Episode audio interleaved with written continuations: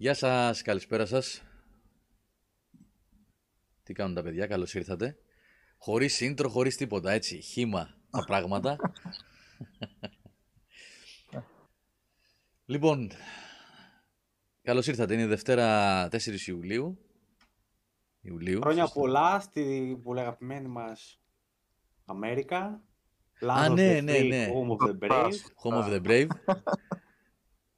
And justice for all. Να κάνουμε, ένα αφιέρωμα σήμερα σε αμερικάνικο, όχι, αυτά είναι metal, λάθος. Τι μπορούμε σε, σε, σε παιχνίδια τα οποία είναι, ξέρεις, μούρκα. Μούρκα. Θα κάνουμε ε, αφιέρωμα ε, σε πόλεις που έχουμε πάει στην Αμερική, να πούμε τις εντυπώσεις μας. Όλοι έχουμε περάσει μια βόλτα. Ναι, Τι να σου πω, ναι. εμπειρία ετών. Εσύ θα μας πεις αυτά. Λοιπόν, καλώς ήρθατε. Να πούμε μια καλησπέρα στα παιδιά που έχουν μπει ήδη.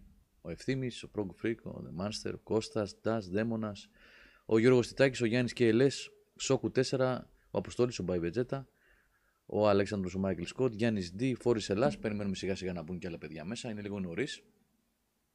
Είπαμε δεν έχω intro εγώ τώρα, ε, που βάζει αυτά τα ωραία ο Νικόλας στα ε, κάτι retro pixel art που παίζουν από πίσω για να σας, ναι, να σας υποδεχτούν μέχρι να περάσει η ώρα, να μαζευτείτε. Αλλά δεν πειράζει. Λοιπόν, ε, αυτό είναι ένα από τα τελευταία webcast για το καλοκαίρι. Το ξέρω τώρα, το λέω λίγο ξαφνικά αυτό, γιατί συνήθως τραβάμε αρκετά ακόμα. Καλά, δύο-τρεις εκπομπές νομίζω θα γίνουν ακόμα σίγουρα. Δηλαδή σίγουρα θα γίνει την επόμενη Δευτέρα και και σίγουρα άλλη μία στις 18 Ιουλίου νομίζω είναι. Μετά θα κάνουμε μία μικρή διακοπή, χωρίς αυτό να είναι 100% βέβαιο, αλλά μάλλον θα γίνει μία μικρή διακοπή. Εκεί γύρω στη... Ε, εκεί μετά τις 20 Ιουλίου και μέχρι τα μισά του Αυγούστου, ε, για διάφορους λόγους και για ξεκούραση και για μια ανασύνταξη που θέλουμε να κάνουμε εδώ στην ομάδα εμείς και να δούμε κάποια πράγματα για το φθινόπωρο που θέλουμε να αλλάξουμε, να προσθέσουμε κτλ. Ε, ενδεχομένως να έχω και ένα, ε, μια αλλαγή στο χώρο, ε, να γίνει μια αλλαγή, μια, τέλος πάντων, αναδιαμόρφωση του χώρου που θέλω να κάνω, να βγαίνω από ένα άλλο σημείο. Είναι διάφορα που πρέπει να γίνουν μέσα στο καλοκαίρι, οπότε ίσως να γίνει μια παύση για ένα διάστημα. Θα το δούμε, θα το δούμε αυτό, θα σας ενημερώσουμε, θα ξέρετε. Ε, έτσι κι αλλιώς καλοκαίρι τώρα από επικαιρότητα όσον αφορά. Δεν υπάρχει τίποτα, παιδιά. δεν. δεν υπάρχει τίποτα. Μόνο κάτι αδέσποτες γάτες εκεί θα βγούνε μέσα Ιουλίου. Α, είναι το, το, Stray. Ναι. Το Stray. Θα τα δούμε, θα, δούμε, θα ναι. δούμε. Την προηγούμενη εβδομάδα που ήταν τέλη Ιουνίου είχαμε πει ότι θα βλέπαμε τις κυκλοφορίες, τα παιχνίδια που θα βγουν τον Ιούλιο, αλλά έγινε μια μεγάλη συζήτηση για το retail τα, τις συνδρομητικές υπηρεσίες, τα ψηφιακά καταστήματα και μείναμε πίσω, δεν το είπαμε. Οπότε θα το δούμε σήμερα αυτό, θα το δούμε σε λίγο, τι κυκλοφορεί τον Ιούλιο, που είναι λίγα, αλλά τέλος πάντων θα τα δούμε. Να πω δύο-τρία πράγματα ακόμα.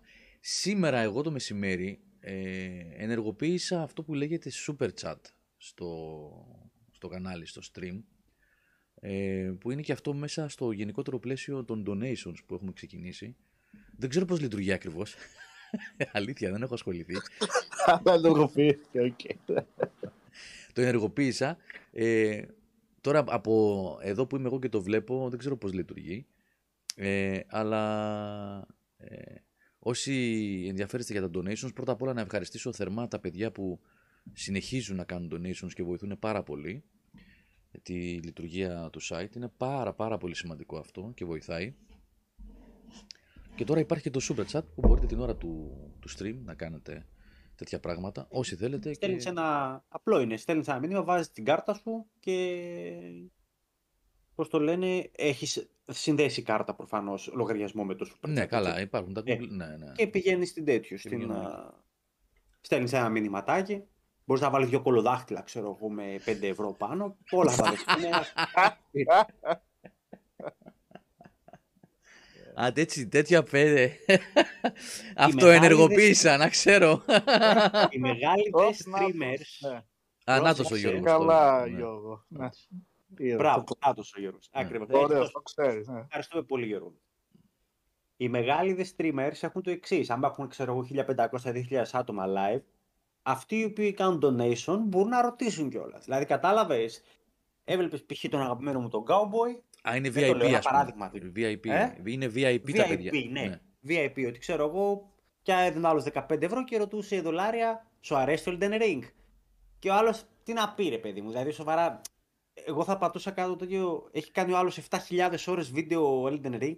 Ο άλλος πληρώνει 15 δολάρια για να του πεις αρέσει. Όχι, δεν του αρέσει το άνθρωπο. Το Λοιπόν. στείλει πίσω με refund το σχόλιο. Ε, ρε, σπάς δεν περνάει. Το ρώτα κάτι. Έχει κάνει ο άλλος 100.000 bill, ξέρω εγώ, ρώτα κάτι χρήσιμο. Τέλος πάντων, βάριεσαι. Τι να πεις. Πρώτα απ' όλα, να τα πάρουμε με τη σειρά, έχουμε διάφορα να πούμε. Non-gaming πράγματα, εκτός gaming, αλλά εντάξει δεν πειράζει. Δεν είναι η πρώτη φορά που ε, το webcast, η εκπομπή γίνεται ραδιοφωνικό μαγκαζίνο ποικίλη ύλη. Οπότε θα πούμε διάφορα. Πρώτα απ' όλα να πούμε λοιπόν περαστικά στον κύριο Πλωμαριτέλη, ο οποίος ακόμα βγαίνει θετικός, ταλαιπωρήθηκε πάρα πολύ. Καλά μου βγήκαν οι Manowar. Με χάλασε. Πάνω εγώ μου ήθελε. Μάνο γορμού, δεν λες φάει το COVID τώρα. Αυτό, αυτό ξέρεις τι είναι. Εγώ δεν πιστεύω ότι άρρωστησα. Εγώ πιστεύω ότι το πορτοφόλι μου, κατάλαβες, επειδή έφαγα του κόσμου τις- τα λεφτά χωρίς λόγο στην Αθήνα, σου λέει έτσι είσαι. Τώρα θα κάνεις δύο εβδομάδες και θα ξοδέψεις 15 ευρώ, ξέρω εγώ. Να έρθεις Είναι σε μπάλα. το, ε, ναι, από του το Γερολαμά σύμπαν. ήταν αυτό. Ναι, το σύμπαν συνομότησε για να τα εξισορροπήσει τα πράγματα. Ναι, κατάλαβα. Δεν θα λέει, ξέρω εγώ, ο οργανισμός σου. Δεν θα, έχω, δεν θα έχω κανένα σύμπτωμα. Θα με και δεν βγαίνει θετικό. Όχι, εκεί θα κάτσεις. Οπότε πέρα από την πλάκα. Ε, υπάρχει ο κορονοϊός, δεν ξέρω αν το έχετε καταλάβει. Και για κανένα. Γιατί υπάρχουν και διάφοροι χαλαροί που λένε εντάξει, μωρέ, απλά το περνάς έτσι. Οκ. Εγώ δεν το πέρασα έτσι όμως. Το πέρασα με πόνο και, και υδρότα και και ζαλούρες και βύχες και ρίγη και χίλια δυο και προσπαθήστε να το αποφύγετε όσο μπορείτε ρε παιδί μου. Προσπαθήστε και είμαι και 10 μέρες σε τέσσερις τείχους, sites for walls. Ούτε να δουλέψεις μπορείς καλά, ούτε ε, πέρα από όλα τα άλλα έτσι. Σε φαντάζομαι να σου φέρνουν το δίσκο το μεταλλικό απ' έξω με το φαγητό και σου χτυπάνε την πόρτα. Ε, αυτό, είναι Αυτό αλήθεια. να ανοίγεις να το πάρεις, έτσι ξέρεις. αυτό είναι αλήθεια, δεν είναι ψέμα. ρε παιδί Α, έτσι. ναι. μου. Τα- ναι.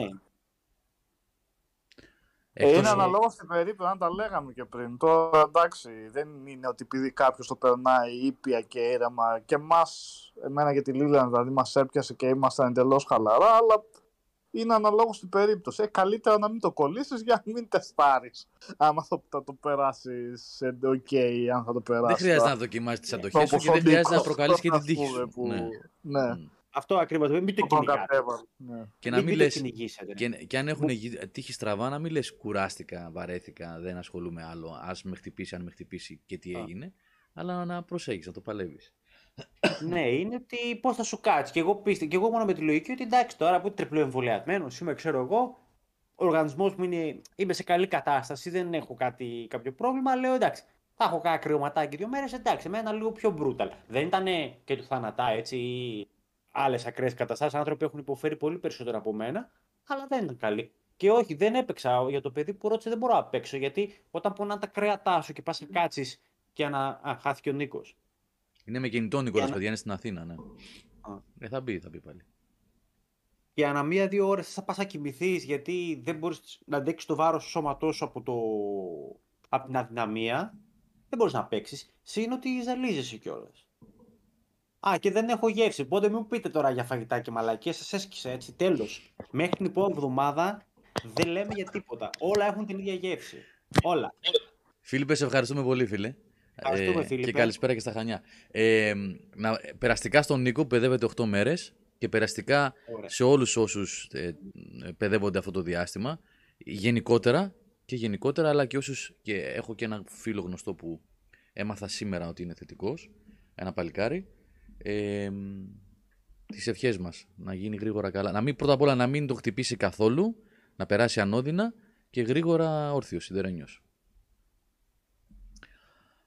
Ο Νίκος εντωμεταξύ και τους δύο τους πέρασα ένα χεράκι, μου ήρθαν στο εγάλεο και οι δύο. Όχι ταυτόχρονα. Και ο Νικόλας Αθήνα. Χτες το βράδυ ήμασταν μαζί. Και τον πήγα εκεί Α. που πήγα και σένα. Καλά έκανες. Ναι. Το πω. Έκανα καλά. Καλά έκανες, καλά έκανες. Μμ. Μου στέλνει παιδιά ο Νίκος ένα μήνυμα, έρχεται στο Εγάλο και πηγαίνουμε εκεί στη Μάρκο Μπότσαρη στο Εγάλο που έχει καφετέρειες πολλές και τα λοιπά, ωραία μαγαζιά. Ε, με το που με βλέπει όμως στο σταθμό του μετρό έρχεται με αγκαλιάζει και για να με δει καιρό. Καθόμαστε ε, τέτα τέτ στην καφετέρια και με το που φεύγουμε με ξαναγκαλιάζει και με φυλάει. Και μετά από δύο μέρες μου στέλνει μήνυμα έχω COVID, να τσεκαριστείς. Να προσέχεις. Και ξέρεις τι θα ήταν και κρίμα γιατί πες μας ότι πήγες ένα πάρα πολύ ωραίο λα... τους ε, news, οπότε Ναι. είχα διπλό. Πέρα ρε παιδί μου ότι έχεις τα δικά σου και τι θα ήταν χειρότερο τώρα να έχεις και ένα COVID πάπου το Ναι. κεφάλι σου και Ναι. άσχημο, αλλά θα σου χαλούσε και, τη... και την εκδρομή. Γιατί νομίζω ότι πολλοί κόσμος είναι θετικός και κάνει πράγματα το καλοκαίρι. Έχω αυτή την εντύπωση. Ναι, και εγώ αυτή την Που δεν- εντύπωση έχω. Δεν δικαιολογείται έτσι αυτή η έξαρση. Ναι, νομίζω Μόνο ότι. απλά επειδή είμαστε. Ναι, ναι, Νίκο, από τη μέρα που καταργήθηκε η μάσκα και ο κόσμος Μμ. δεν τη φοράει, γιατί έχει το, το ελεύθερο να μην τη φοράει πλέον. Είναι Σωστά. δηλαδή στη, σ- στην επιλογή του καθενός αν θα φορέσει μάσκα ή όχι τη- αυτό το διάστημα σε εξωτερικούς χώρους. Εκεί σηκώθηκε πάλι το πράγμα, έγινε χαμός. Δυστυχώς. Και εγώ τώρα, αυτή τη φορά, ακούω πολύ περισσότερο κόσμο και δικούς μου γνωστούς. Καλά, πέρα από εσάς δηλαδή, και σένα. Α. Πολλοί κόσμος έχει κολλήσει αυτό το διάστημα. Ε, ε, χαλαρώσαμε αυτοί που προσέχαμε παραπάνω, να ξέρεις. Ναι. Και εγώ σταμάτησα να προσέχω. Ε. Δηλαδή πέρα από το μετρό στην Αθήνα που έβαζα, οκ. αλλά μετά ήμουν γιόλο. Δεν. Α... Α, και σε ταξί φορούσα. Και σε ταξί γιατί μου το ζητούσαν οι οδηγοί. Μην νομίζεις ότι Ναι, το, είχα- το το είχα ζητάνε. ξεχάσει. Το ζητάνε, το ζητάνε. Μου είχε φύγει από το μυαλό, ρε παιδί μου, εντελώς. Αλλά ναι, δηλαδή υπήρχε μια. Και ίσως είναι και, ίσως να είναι και πιο μεταδοτική αυτή η μετάλλαξη. Ποιος ξέρεις, να είναι και πιο εύκολο. Βρισκόμαστε και πολύ πιο κοντά. Δηλαδή αυτό το social distancing σταμάτησε εντελώς. Δεν, δεν υπάρχει πλέον. Ναι, όλοι είμαστε ο ένας πάνω στον άλλον. Δηλαδή στους Μάνογορ μια σάρκα. Πώς το λένε. Γίναμε όλοι ένα σώμα. ρε. Α, ένα Εγώ με, μετα- πώς τη γλίτωσα, αν την έχω γλίτωσει, αν και έχουν περάσει μέρες, αυτό λέγαμε Ε, λίγο ότι πριν. είναι καλά είσαι. Νομίζω ότι ναι. Ε, στο live των news, ε, δεν ξέρω γιατί ο κόσμος δεν φορούσε μάσκα. Ήταν πίτα το, ε, το, ο χώρος τέλος πάντων στο Eject Festival. Και ήμουν σίγουρος, το είπα στην κόρη μου, της λέω απόλαυσέ το γιατί σήμερα θα φύγουμε με COVID από εδώ. Τουλάχιστον να το ευχαριστηθούμε. Ε, για την ώρα δεν έχουμε κάτι. Δεν έχουμε κάτι. Θα πούμε για τις συναυλίες σε λίγο, παιδιά, θα τα πούμε και αυτά. Όχι. Να δω λίγο το Πριν chat. πήγες- Ναι. Δεν βλέπεις το chat, έτσι. Να μας πεις πριν τις συναυλίες, να μας πεις πώς φάνηκε το επίπεδο του φεστιβάλ από οργάνωση. Γιατί Μμ. εγώ έμεινα έκπληκτος. Ναι, ναι, και εμένα μου άρεσε Αξίζει να πολύ. τα- Θα, θα το πω. θα Τα σου πω. καλά αξίζει να τα λέμε και. Ναι. Και είχα καιρό να πάω εγώ σε συναυλίες γενικότερα. Μμ. Είχα Όλοι μας. ναι, μια εποχή. Λοιπόν, το chat. Ο Τίκη και Λουίτζι λέει: Αν σας πήγα για κεμπάπ, όχι, δεν τους πήγα δυστυχώς. Δεν προλαβαίναμε, για καφέ πήγαμε. Και δεν τους πήγα σε στριπτιζάδικο που λέει. Ποιος το γράψει αυτό, που λέει σε στριπτιζάδικο τους πήγε. Όχι, ρε παιδιά, σε καλά μαγαζιά πήγαμε. με Περιποιημένο κόσμο, καλό, όχι. ε. Αυτά άλλη φορά, σε bachelor party.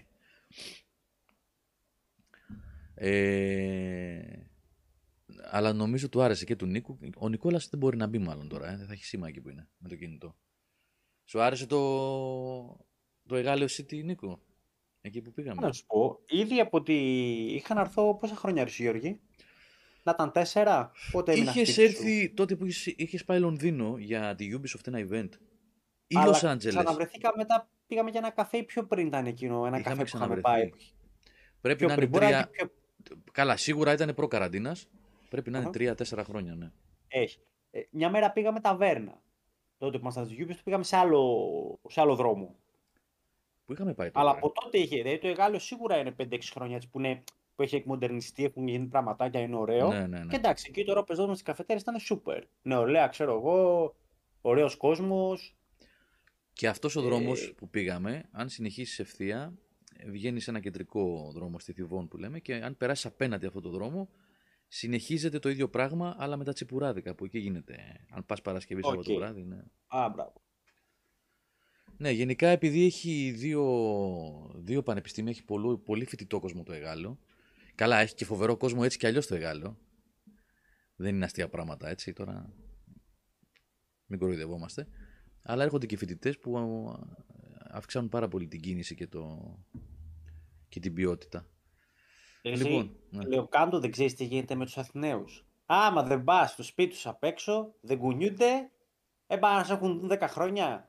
Εκεί θα πάει για καφέ. Δε, πιο, πιο κέντρο. Το κέντρο είναι ωραίο, αλλά πιο κέντρο από όλα. Τι κάτω το Σύνταγμα, από εκεί, πλάκα. Ε, ωραία είναι εκεί, εντάξει. Εκεί ήμουν όλες τι άλλες μέρες. Καλά, στην Αθήνα δεν βγάζεις άκρη. Άμα θες να πας σε μέρη, δεν τελειώνεις. Θέλεις... Έχει πάρα πολύ ωραία μέρη. Άσε που κάθε. Ο Άγγελος. ο Άγγελος, ο δικός μας ο Άγγελος λέει: Γείτονα, κόψε κάτι. Γιατί ο Άγγελος είναι περιστεριώτη. Έρχεται μέχρι εδώ, περνάει την καβάλας. Καμιά φορά να βρεθούμε για κάτι, μέχρι εδώ τον Άγιο Σπυρίδωνα και φεύγει πάλι. Δεν του πολύ αρέσει. Τέτοιος είναι. Τέτοιος είναι. Ε, Τέτοιος είναι. ε, λίγο, όχι πολύ. Είναι, Λίγο, ο, ε. ο Άγγελος είναι από τα καλά παιδιά όμως. Από τα καλά παιδιά. Προφανώς είναι τα Ναι. καλά παιδιά, εντάξει. Χιουμοριστικά το λέει προφανώς. Μμ. Ε, λοιπόν, α, φορούσα μάσκα. Ναι, φορούσα μάσκα, ε, αλλά ρε Σιλοκάντο, για το live που λέγαμε προηγουμένως.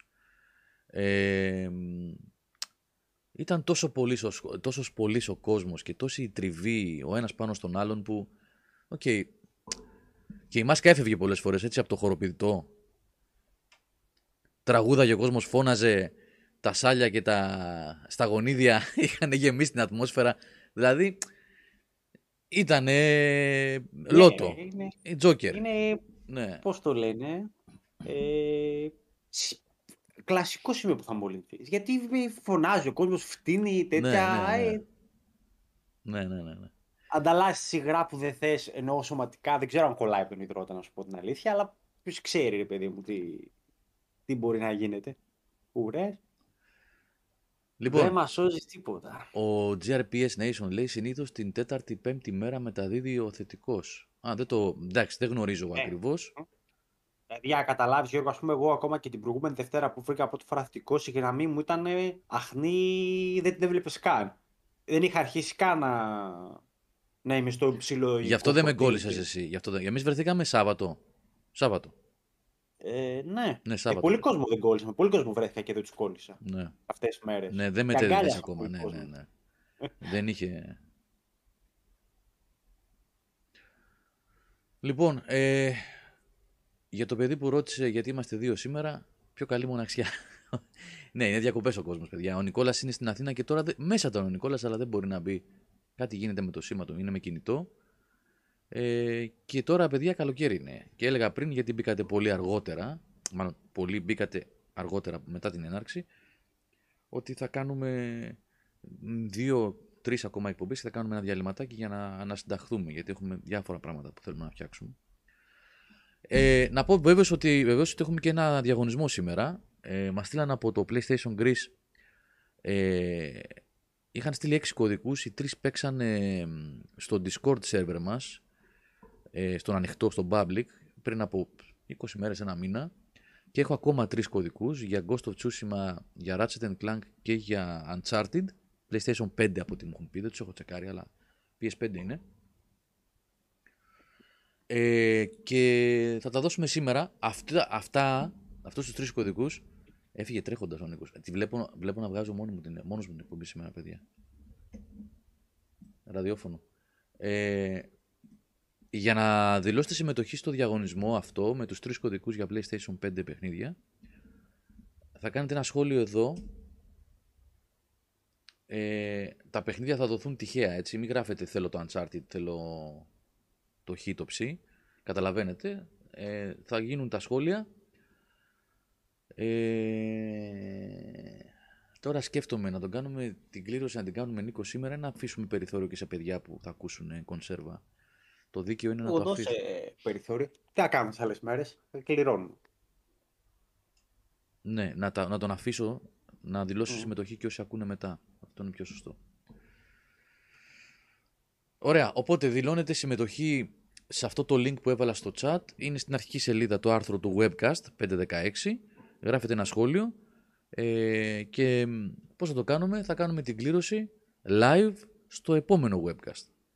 Και θα έχω ακόμα ένα διαγωνισμό την επόμενη Δευτέρα. Δηλαδή θα βγάλουμε τους νικητές αυτού του διαγωνισμού με τα τρία παιχνίδια για το PlayStation 5 να πάρετε καλοκαιρινό δωράκι και τη Δευτέρα θα κάνουμε την κλήρωση και τη Δευτέρα θα, θα βγάλουμε έναν ακόμα διαγωνισμό. Έχω κάτι δωράκια που έχουν περισσέψει.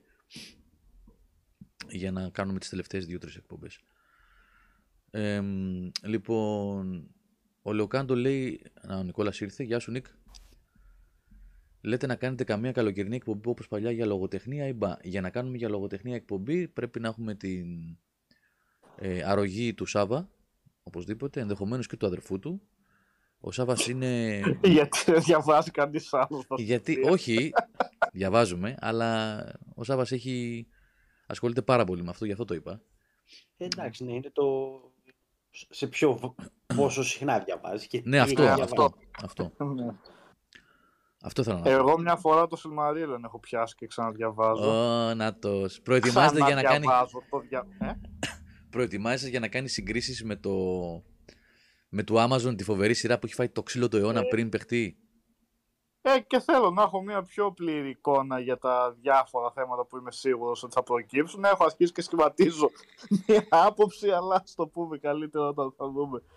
Γιατί καλά είναι τα διάφορα θέματα που προκύπτουν και τα συζητάμε και αυτά, αλλά αν βγει στο τέλος καμιά φ- φόλα εντελώς, ποιος ξέρει. ναι. Να δούμε, να δούμε. Θα μας πεις για το Σιλμαρίλιον σε λιγάκι, κράτα το κι αυτό. Το Γιατί- κρατάκι. Ναι, γιατί, ναι, ναι, ναι. ναι. Α, Λοιπόν, Α, οκ, θα πω μετά. Ναι, οκ. ο Νίκος λέει με αυτό το μαύρο φόντο που έχει, είναι λες και έχει βγει από το PT. Ε, ναι. Και έχει και μια σκιά από πίσω τη βλέπετε την απειλητική. Τώρα το πρόσεξα.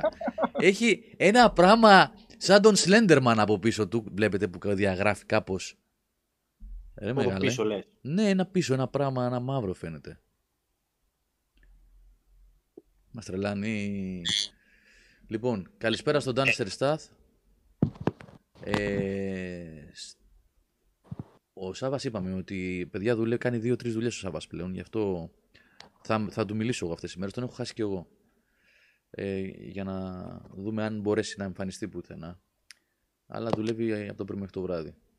Ο Τζέστερ λέει: Γιώργο, από λαιμό ξεκινάει για τον COVID προφανώς. Και εγώ πονόλεμο είχα προχθές και έκανα τεστ και βγήκε θετικό. Περαστικά σου, Τζέστερ. Κάποιος άλλος έγραψε. Ο Σπύρος. Ο Σπύρος 7 λέει: Έλα και εγώ θετικό σημείο από την Πέμπτη. Περαστικά και σε σένα, Σπύρο. Τι γίνεται, χαμός γίνεται, ε.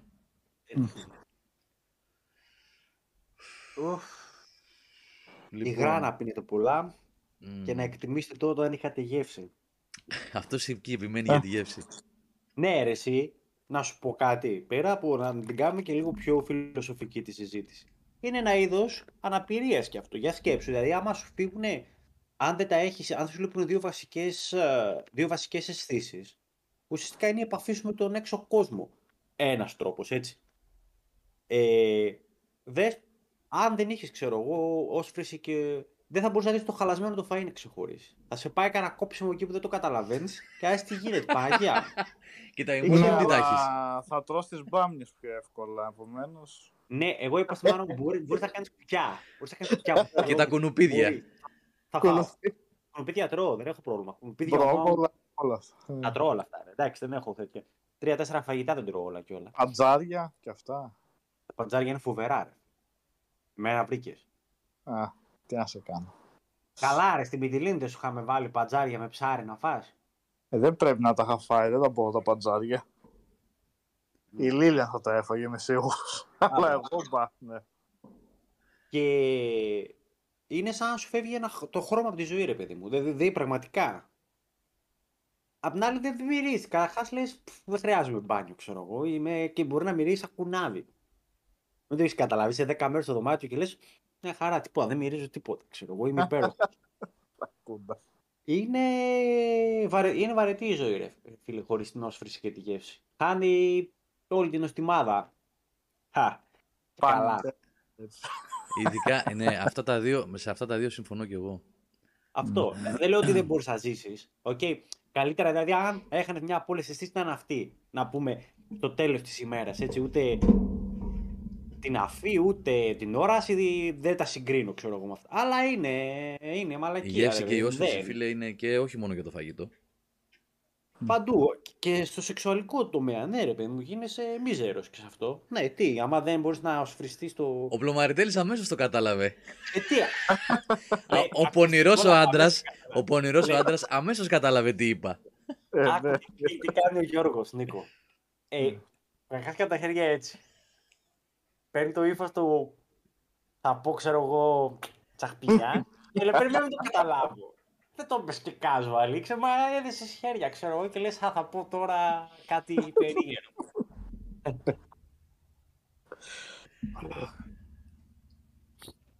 Λοιπόν, για τη γεύση γράφουν στο chat κιόλας, έτσι. Παιδιά, να επαναλάβω ότι έχουμε ενεργοποιήσει το, το super chat από σήμερα για όσους ενδιαφέρονται, για όσους παρακολουθούν τη φάση με τα donations. Οπότε έχει γίνει, έχουν γίνει ήδη δύο. Ευχαριστούμε πολύ τα παιδιά.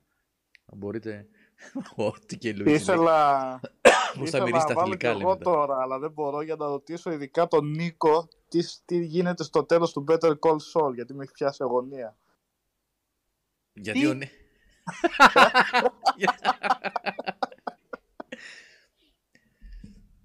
ο Νίκος είναι ίδιος με, για όσους δεν ξέρουν, έτσι, είναι ίδιος με τον... ε, με- Δε- Δεν μπορώ. Οτιδήποτε πω για αυτή τη σειρά θα πρέπει να αποκαλύψω πράγματα, οπότε δεν γίνεται.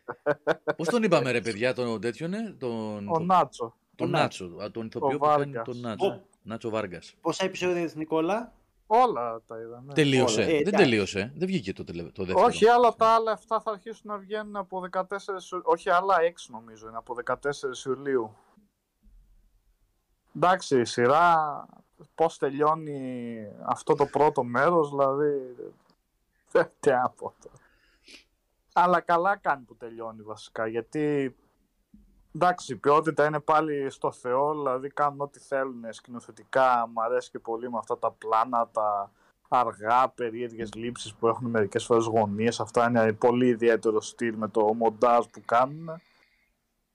Και οι χαρακτήρες φοβεροί και όλα αυτά, αλλά πρώτον οι χαρακτήρες αρχίζουν, οι ηθοποιοί αρχίζουν και τους φαίνονται τα χρόνια τους και μιλάμε για prequel του Breaking Bad.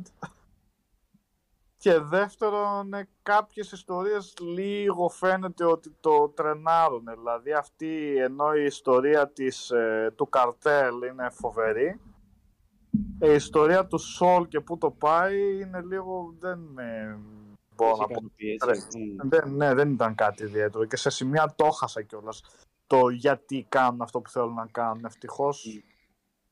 Το θυμήθηκα προς το τέλος γιατί δίνει πληροφορίες, αλλά θα μπορούσαν λίγο να το, μας το υπενθυμίσουν. Έχει και χρόνια που συνεχίζει τη σειρά, αλλά δεν μπορώ να περιμένω να τα θυμόμαστε τώρα. Αλλά ακόμα και έτσι φαίνεται ότι είναι λίγο σε δεύτερη μοίρα σε σχέση με την ιστορία του καρτέλ.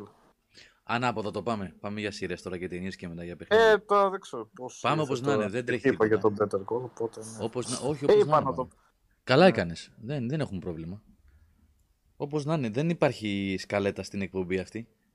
Ε, αφού έτσι κι αλλιώς για video gaming, για, η επικαιρότητα όπως είπα, καλοκαίρι δεν κινείται Δεν έχει τίποτα, παιδιά, άρα- να σχολιάσουμε, ναι.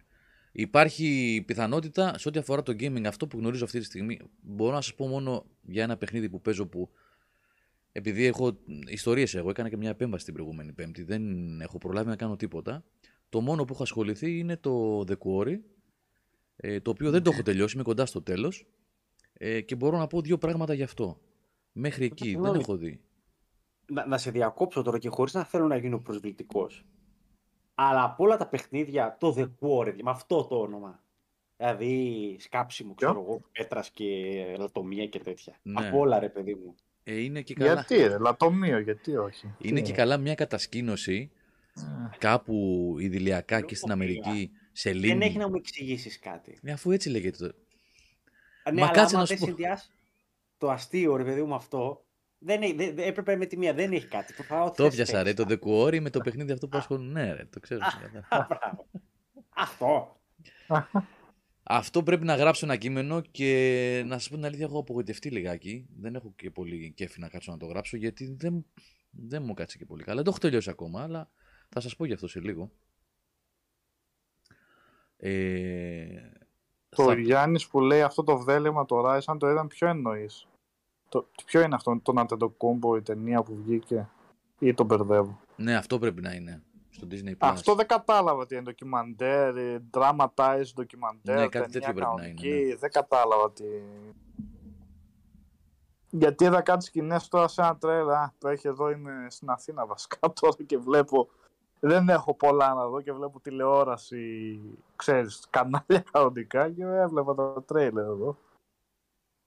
Ε, παρεπιπτόντως παρένθεση, εδώ μου θύμιζε τώρα αυτή η τηλεόραση ότι για, ότι για καλό δεν θα βάλω κεραία στο, στο σπίτι Ναι. μας. Ναι, ρε, δεν δεν χρειάζεται.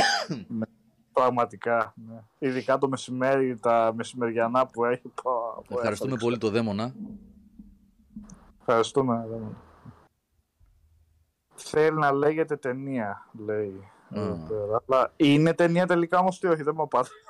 δεν καταλαβαίνω τι. Άρα είναι ταινία δύο. Οκ. Λοιπόν, Ε, Έχει ναι. και την ιστορία των Αντετοκούμπο από τα ναι, ναι, ναι, Σεπόλια. από τα Σεπόλια. Ναι, Ναι, ναι. Είχαν κάνει και Και από ό,τι γυρίσματα ξέρω εδώ. ήρθαν και εδώ για να δουν Ναι, την ναι, είχαν πρεμιέρα κάνει ή γυρίσματα. μία προβολή. Ναι. Ο Ντάνσερ λέει για το κόρη, λέει πολύ μπλα μπλα ρε Γιώργο το κόρη, σαν να παίζει σε ταινία. Είναι καλά προφανώς σαν να παίζει σε ταινία, Πρώτα απ' αλλά όλα- όντως είναι πλήαρο. Τι... Ναι. Πρώτα απ' όλα να πούμε ότι για πρώτη φορά η Supermassive, να τα πάρουμε με τη σειρά για όσους τυχόν δεν παρακολουθούν, έτσι. Λοιπόν, το παιχνίδι αυτό είναι της Supermassive Games. Είναι ένα βρετανικό στούντιο από το Guil- Guildford, ε, Νικόλα, το Guildford δεν είναι; Α, τώρα σε γελάω. Εκεί που είναι Βρετανικό, μαζεμένα ναι, όλα, αλλά τα, τώρα- όλα τα studios. Νομίζω στο Guildford είναι. Λοιπόν, και μ, από το Until Dawn και μετά, το στούντιο αυτό, το Until Dawn ήταν εκείνο εκεί το πολύ, κατά την άποψή μου, πολύ ωραίο πείραμα πρώτο της, του στούντιο αυτό, αυτού, Ναι.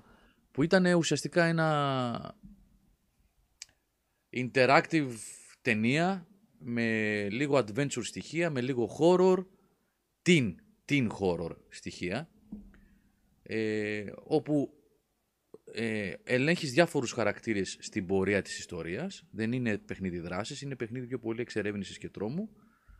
Και κάνοντας διάφορες επιλογές με τον κάθε χαρακτήρα, καθορίζεις την έκβαση της ιστορίας. και την έκβαση της ιστορίας, σεναριακά, δηλαδή με την επιλογή στους διαλόγους, πώς θα απαντήσεις, πώς θα κινηθείς, τι θα κάνεις, χαράζεται η πορεία του εκάστοτε χαρακτήρα που ελέγχεις και κατ' επέκταση το πόσοι και ποιοι θα ζήσουν στο τέλος. Μπορεί να ζήσουν όλοι οι πρωταγωνιστές, μπορεί να μην ζήσει κανένας πρωταγωνιστής από τους 5 ή 6 που είναι. Ε, μπορεί να ζήσουν 2-3 και πάει λέγοντας. Αυτό είναι με ένα, ε, μια δομή παιχνιδιού, ένας, ε, μια σχεδιαστική επιλογή που δίνει ε, έτσι μια δυνατότητα να ξαναπαίξεις και να ξαναπαίξεις και να το δεις από άλλη σκοπιά, να κάνεις άλλες επιλογές. Δούλεψε πολύ ωραία στο Until Dawn, γιατί αυτά τα παιχνίδια ζουν και πεθαίνουν από το σενάριο. Μετά από αυτό, το πήρε σκηνή κορδόνη Supermassive Games, έχει κάνει το συμβόλαιο με την Namco και κάνει τη σειρά ε, The Dark Pictures ε, Anthology. Μέχρι στιγμής έχει βγάλει τρία παιχνίδια. Το Man of Medan, το House of Ashes και ποιο άλλο ήταν, παιδιά; Το House of Ashes ήταν το τρίτο. Το τρίτο το House of Ashes. δεύτερο... Όλο το δεύτερο ξεχνάμε. Δεν το πέτυχαν το όνομα μάλλον εκεί. ναι, το πρώτο δεν ήταν καλό. Το- Αυτά είναι μικρότερα, μικρότερης κλίμακας παιχνίδια όμως. Είναι ακριβώς το ίδιο. Είχαν κάνει και το άλλο με... Καλά. Ναι, το πρώτο ήταν μινιόν, δηλαδή δύο ώρες περίπου, άντε τρεις. Το Τρεις, δεύτερο, ναι, ναι. εντάξει, ήταν, ήταν γεμάτη εμπειρία. Α, το δεύτερο ήταν με τις Τέσσερις, μάγισσες. πέντε ώρες. Με, τη... Ναι, με αλλά το πώς το Salem που λέγανε ήταν. Πώς αυτό; λεγόταν, δεν μπορώ να θυμηθώ τώρα. Το πούν τα παιδιά. Little Κάτι, ναι, που λέει εδώ ο Αλέξανδρος. Little Hope. Little- Li- ε, Little Hope νομίζω. Li- Ναι, Little Hope. Να, ο Φόμπος. Ευχαριστούμε, ευχαριστούμε. Λοιπόν, ε, Όχι Αλέξανδρος, Αποστόλης μπερδεύτηκα. Ναι. Αποστόλης, ναι. Ε, Ε, κάνανε Little Hope. Ένα ακόμα στη σειρά της Sony που είχε βγάλει με το κινητό που έπαιζες, που είχε γνωστούς τοπίους Ναι. πάλι. Ένα αστυνομικό. Το έχεις κάνει και live αυτό. Το είχα κάνει live αυτό, γιατί ήταν και στα ελληνικά και γελάγαμε, που λέγε «Αυτός ο Ναι. μαλάκας». Α, Τι έλεγε, κάτι δεν μια τάκα είχε. Σφίξ τον. Σφίξ. Σφίξ τον, έσφιξες. Ναι, ναι, Από ναι. τι το μετέφραζε αυτό εντωμεταξύ; Γιατί ακούγεται μα καμπαμαρού μετάφραση. Ε, Hidden Ωραία, agenda. ωραία, ωραία παρατηρήση από τον Γιώργο Τιτάκη που λέει Γιώργο μήπως το Until Dawn το έχουμε πιο ψηλά επειδή ήταν το πρώτο σε αυτό το στυλ. Έχω καιρό να το παίξω αλλά έχω την εντύπωση ότι δεν ήταν πολύ καλύτερο από ό,τι έχει, δει Super- από ό,τι έχει δώσει η Supermassive. Ε, το βάλα πρόσφατα εγώ εγώ- όμως. Το εγώ- πρώτο σε ότι ήταν σίγουρα κάνει το πρώτο. Δηλαδή, όσο μια εταιρεία βγάζει το ίδιο παιχνίδι και με την ίδια ποιότητα και ίσως και λίγο χαμηλότερο, εννοείται δεν μπορεί να κάνει την ίδια. Παιδιά, να έχει την το ίδια, πρόβλημα- τον ίδιο αντίκτυπο. Ε, Νικολά, Αλλά- κοίταξε. Ναι. Ναι, το πρώτο, αλλά το, το πρώτο ήταν. ε, μεγαλύτερη παραγωγή καταρχήν από το Dark Pixel. Οπωσδήποτε. Στο το The Quarry δεν το έχω παίξει για να ξέρω. Ε, Είναι τέτοια παραγωγή σαν το Until Dawn, Ναι. το Decore. Αλλά θεωρώ ότι αν παίξεις πρώτα το Dark Pixels Anthology, ας το πάρουμε έτσι δηλαδή, αν παίξεις πρώτα εκείνα τα παιχνίδια και μετά το Until Dawn, πάλι θα σου φανεί καλύτερο το Until Dawn. Ναι. Ήταν η καλύτερη παραγωγή γενικά. Τα άλλα φαίνονται ότι είναι πιο φτωχά σε ποικιλία σκηνικών, στο τι συμβαίνει. Το Until Dawn ήταν ένας φόρος τιμής στα teen horror movies, ας πούμε τα παλιά, Friday the 13th και, και λοιπά και λοιπά. Και το πετύχαινε αυτό, εντάξει. Λοιπόν, Αλλά είναι και το φαίνεται hidden... διαφορά του budget. Φαίνεται, παιδιά, στα- διαφορά. Φαίνεται. Ναι. Λοιπόν, Και αλλά βέβαια μετράει και το ότι είναι αυτό ακριβώς που λέει ο Γιώργος Τιτάκης. Ναι. Το ζητούμενο σε αυτά τα παιχνίδια, για να μπορέσεις να καθορίσεις ποιο είναι καλύτερο ή ποιο είναι χειρότερο από κάποιο άλλο, ειδικά όταν έρχονται από το ίδιο στούντιο, γιατί μιλάμε για το Until Dawn, τρία από τη σειρά Dark Pictures, το The Quarry και το Hidden Agenda που λέγαμε πριν, το αστυνομικό, που δεν είχε μόνο υπότιτλους Σπυρό, είχε και μεταγλώτηση. Μιλούσαν ελληνικά δηλαδή οι χαρακτήρες. Πάνω κάτω είναι τα ίδια παιχνίδια όλα αυτά. ίδια λογική. Έχει 4-5 διαφορετικούς χαρακτήρες. Παίζεις με αυτούς, έχει πάρα πολλά cinematics και quick time events που πρέπει να απλά να πατάς ένα κουμπί για να κάνεις κάτι και σε διαλύματα μεταξύ των κινηματογραφικών σκηνών ε, ελέγχεις ένα χαρακτήρα για να εξερευνήσεις το χώρο, να βρει κάποιο στοιχείο, κάποιο μυστικό που θα αποκαλύψει κάποια τα, τα premonitions που λένε, ένα προαίσθημα δηλαδή, του, του τι μπορεί να γίνει στο μέλλον ώστε να προλάβεις να το, να μην, να το αποσοβήσεις ας πούμε, το κακό κτλ. Η βασική διαφορά μεταξύ όλων αυτών των παιχνιδιών και των επομένων που θα βγάλει η Supermassive, γιατί θα συνεχίσει να βγάζει τέτοια παιχνίδια, γιατί εκεί εξειδικεύεται πλέον, έχει να κάνει για μένα αποκλειστικά και μόνο στη γραφή. Πάει και τελείωσε. Δηλαδή, οι μηχανισμοί είναι στάνταρ, είναι αυτοί, δεν είναι τίποτα ιδιαίτερο. Βασικά πράγματα, γιατί έχει και τη λογική και couch co-op και online co-op, να παίζει παρέα, να έχει παραγγείλει πίτσες, να παίρνει ο ένας το χειριστήριο, να το δίνει στον άλλον, να αλλάζει, κάθε φορά που αλλάζει χαρακτήρας στην οθόνη, πρωταγωνιστής, να παίρνει ο άλλος το χειριστήριο και να ουσιαστικά να έχεις να ελέγχει ο κάθε, το κάθε άτομο από την παρέα έναν από τους πρωταγωνιστές και να καθορίζει τη μοίρα του. Η όλη φάση έχει να κάνει με το τι γραφή υπάρχει, τι, τι σεναριάκια έχουν σκαρφιστεί από πίσω. Που τα σεναριάκια αυτά, παιδιά, είναι προφανώς επηρεασμένα και φόρος τιμής στε, στις ταινίες τρόμου και στις σειρές τρόμου περασμένων ε, δεκαετιών. Δεκαετίας 80 ή Twilight Zone ακόμα πιο πίσω, δεκαετία 60. Εκεί, δηλαδή, πότε είναι ένας κατά συρροήν δολοφόνος, πότε είναι ένας βρικόλακας, πότε είναι ένας δαίμονας, πότε είναι... Δεν είναι τίποτα από αυτά, είναι κατά φαντασία, είναι γενικότερα, είναι δηλαδή ψυχολογικός τρόμος θέλω να πω. Ε, Οπότε καταλήγουμε στο τι σενάριο μας δίνουν κάθε φορά. Ποιος έχει ασχοληθεί με το σενάριο, τι έχει γράψει και πόσο αυτή η ιστορία που προχωράει έχει να σου πει κάτι. Τώρα, το The Quarry είναι μια παραγωγή η οποία είναι μεγάλη. Δεν είναι σαν τα Dark Pictures Anthology. Δεν είναι παιχνίδια 4, 5, 6 ώρων. Παιχνίδι 4, 5, 6 ώρων. Είναι μεγάλο παιχνίδι. Είναι σαν το Until Dawn. 10 ώρες πηγαίνει και αναλόγως πώς θα παίξεις, πώς θα εξερευνήσεις και πάει λέγοντας. Δυστυχώς, το ένα δεύτερο του παιχνιδιού, ίσως κάτι λιγότερο από το ένα δεύτερο, τα δύο πέμπτα, δεν γίνεται τίποτα ρε παιδιά. Αυτό που γράψε, ποιος το γράψε προηγουμένως, μπλα μπλα μπλα μπλα μπλα μπλα, σαν να βλέπεις μία την ταινία. Η ιστορία τι είναι και καλά ότι υπάρχει μια ομάδα, ε, πώς λέγονται αυτοί που είναι στις κατασκηνώσεις που είναι υπεύθυνοι, που είναι μεγαλύτεροι σε ηλικία και προσέχουν τα υπόλοιπα Οι παιδιά. ομαδάρχες. Ομαδάρχες, μπράβο Νικόλα, οι ομαδάρχες. Ε, δεν είπα εγώ ότι είναι ταινίες τα παιχνίδια αυτά. Δεν είπα εγώ. Δεν ξέρω DJ Thanos αν ακούστηκε κάτι τέτοιο. Είπα είναι interactive movies, αλλά δεν είναι ταινίες. Παιχνίδια είναι, αλλά βασίζονται στη λογική το ότι ταινία παιχνίδι είναι το, το night shift και κάτι τέτοια. Ταινίες, ταινίες. Που ουσιαστικά βγαίνει ένα μενού και διαλέγεις ποια σκηνή θα ακολουθήσει μετά. Σε αυτά τα παιχνίδια κάνεις κάτι περισσότερο, αλλά δεν είναι όμως. Η λογική τους είναι εκεί. Και θα σου εξηγήσω, DJ Θάνο, γιατί είναι πολύ κοντά στο να μπορούν να χαρακτηριστούν ταινίες αυτά τα παιχνίδια από ένα και μόνο πράγμα. Ε, θα σου ευθύς αμέσως θα σου πω. Είναι λοιπόν μια ομάδα από ομαδάρχες που τελειώνουν τη θητεία τους στην κατασκήνωση, τελειώνουν, είναι τέλη Αυγούστου και πρέπει να επιστρέψουν να παραδώσουν τα κλειδιά τέλος πάντων της κατασκήνωσης και να φύγουν. Κάτι συμβαίνει, δεν μπορούν να φύγουν και αρχίζει μια σειρά γεγονότων και επιθέσεων τέλος πάντων στα πρόσωπα της ομάδας και προσπαθούν τα παιδιά να καταλάβουν τι έχει γίνει και να γλιτώσουν. Πολύ πολύ γενικά για να μην δώσω spoiler γιατί όλη η ιστορία βασίζεται πάνω στο σενάριο έτσι, αλλιώς το, δεν έχει νόημα να ασχοληθείς. Ε, δυστυχώς μέχρι σχεδόν τη μέση επαναλαμβάνω του παιχνιδιού δεν γίνεται τίποτα. Γίνεται κάτι στην αρχή, στο πρώτο 20 λεπτό, ημίωρο, για να ξεκινήσει ουσιαστικά ο πρόλογος και μετά η απόλυτη νέκρα. Μπλα μπλα μπλα μπλα μπλα μπλα ε, χωρίς καμιά σπουδαία γραφή να σε κρατάει και προσπαθεί συνεχώς να λες άντε πάμε παρακάτω, πάμε παρακάτω και κάποια στιγμή αρχίζει και παίρνει μπροστά. Δηλαδή υπάρχει ένα κομβικό σημείο που παίρνει μπροστά η ιστορία, γίνονται πράγματα και αποκτά κάποιο ενδιαφέρον. Εδώ το παιχνίδι είναι πολύ πίσω από το Until Dawn. Το Until Dawn δεν ήταν έτσι, παιδιά. Το Until Dawn από την αρχή, από την πρώτη ώρα, πήρε μπροστά. Όσοι όχι παίξει θα το θυμάστε αυτό ενδεχομένως.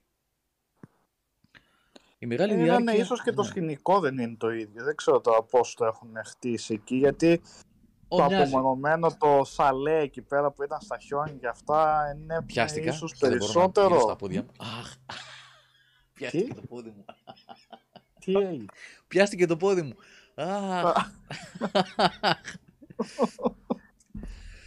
ε, είναι το ίδιο πράγμα απλά σε άλλο περιβάλλον. Δηλαδή στο Αντίλ Ντόν Νικόλα ήταν σε βουνό απομονωμένη πάνω σε μια βουνοκορφή χιονισμένη. Τώρα είναι απομονωμένη σε μια λίμνη κάπου στο Midwest ναι. της Αμερικής αν δεν κάνω λάθος. Τύπου Maine, ξέρεις, κάπως έτσι. Με πλούσιο δάσος, ε, ιδηλιακό τοπίο τέλος πάντων. Λίγο Παρασκευή και 13 ας πούμε η φάση ήταν.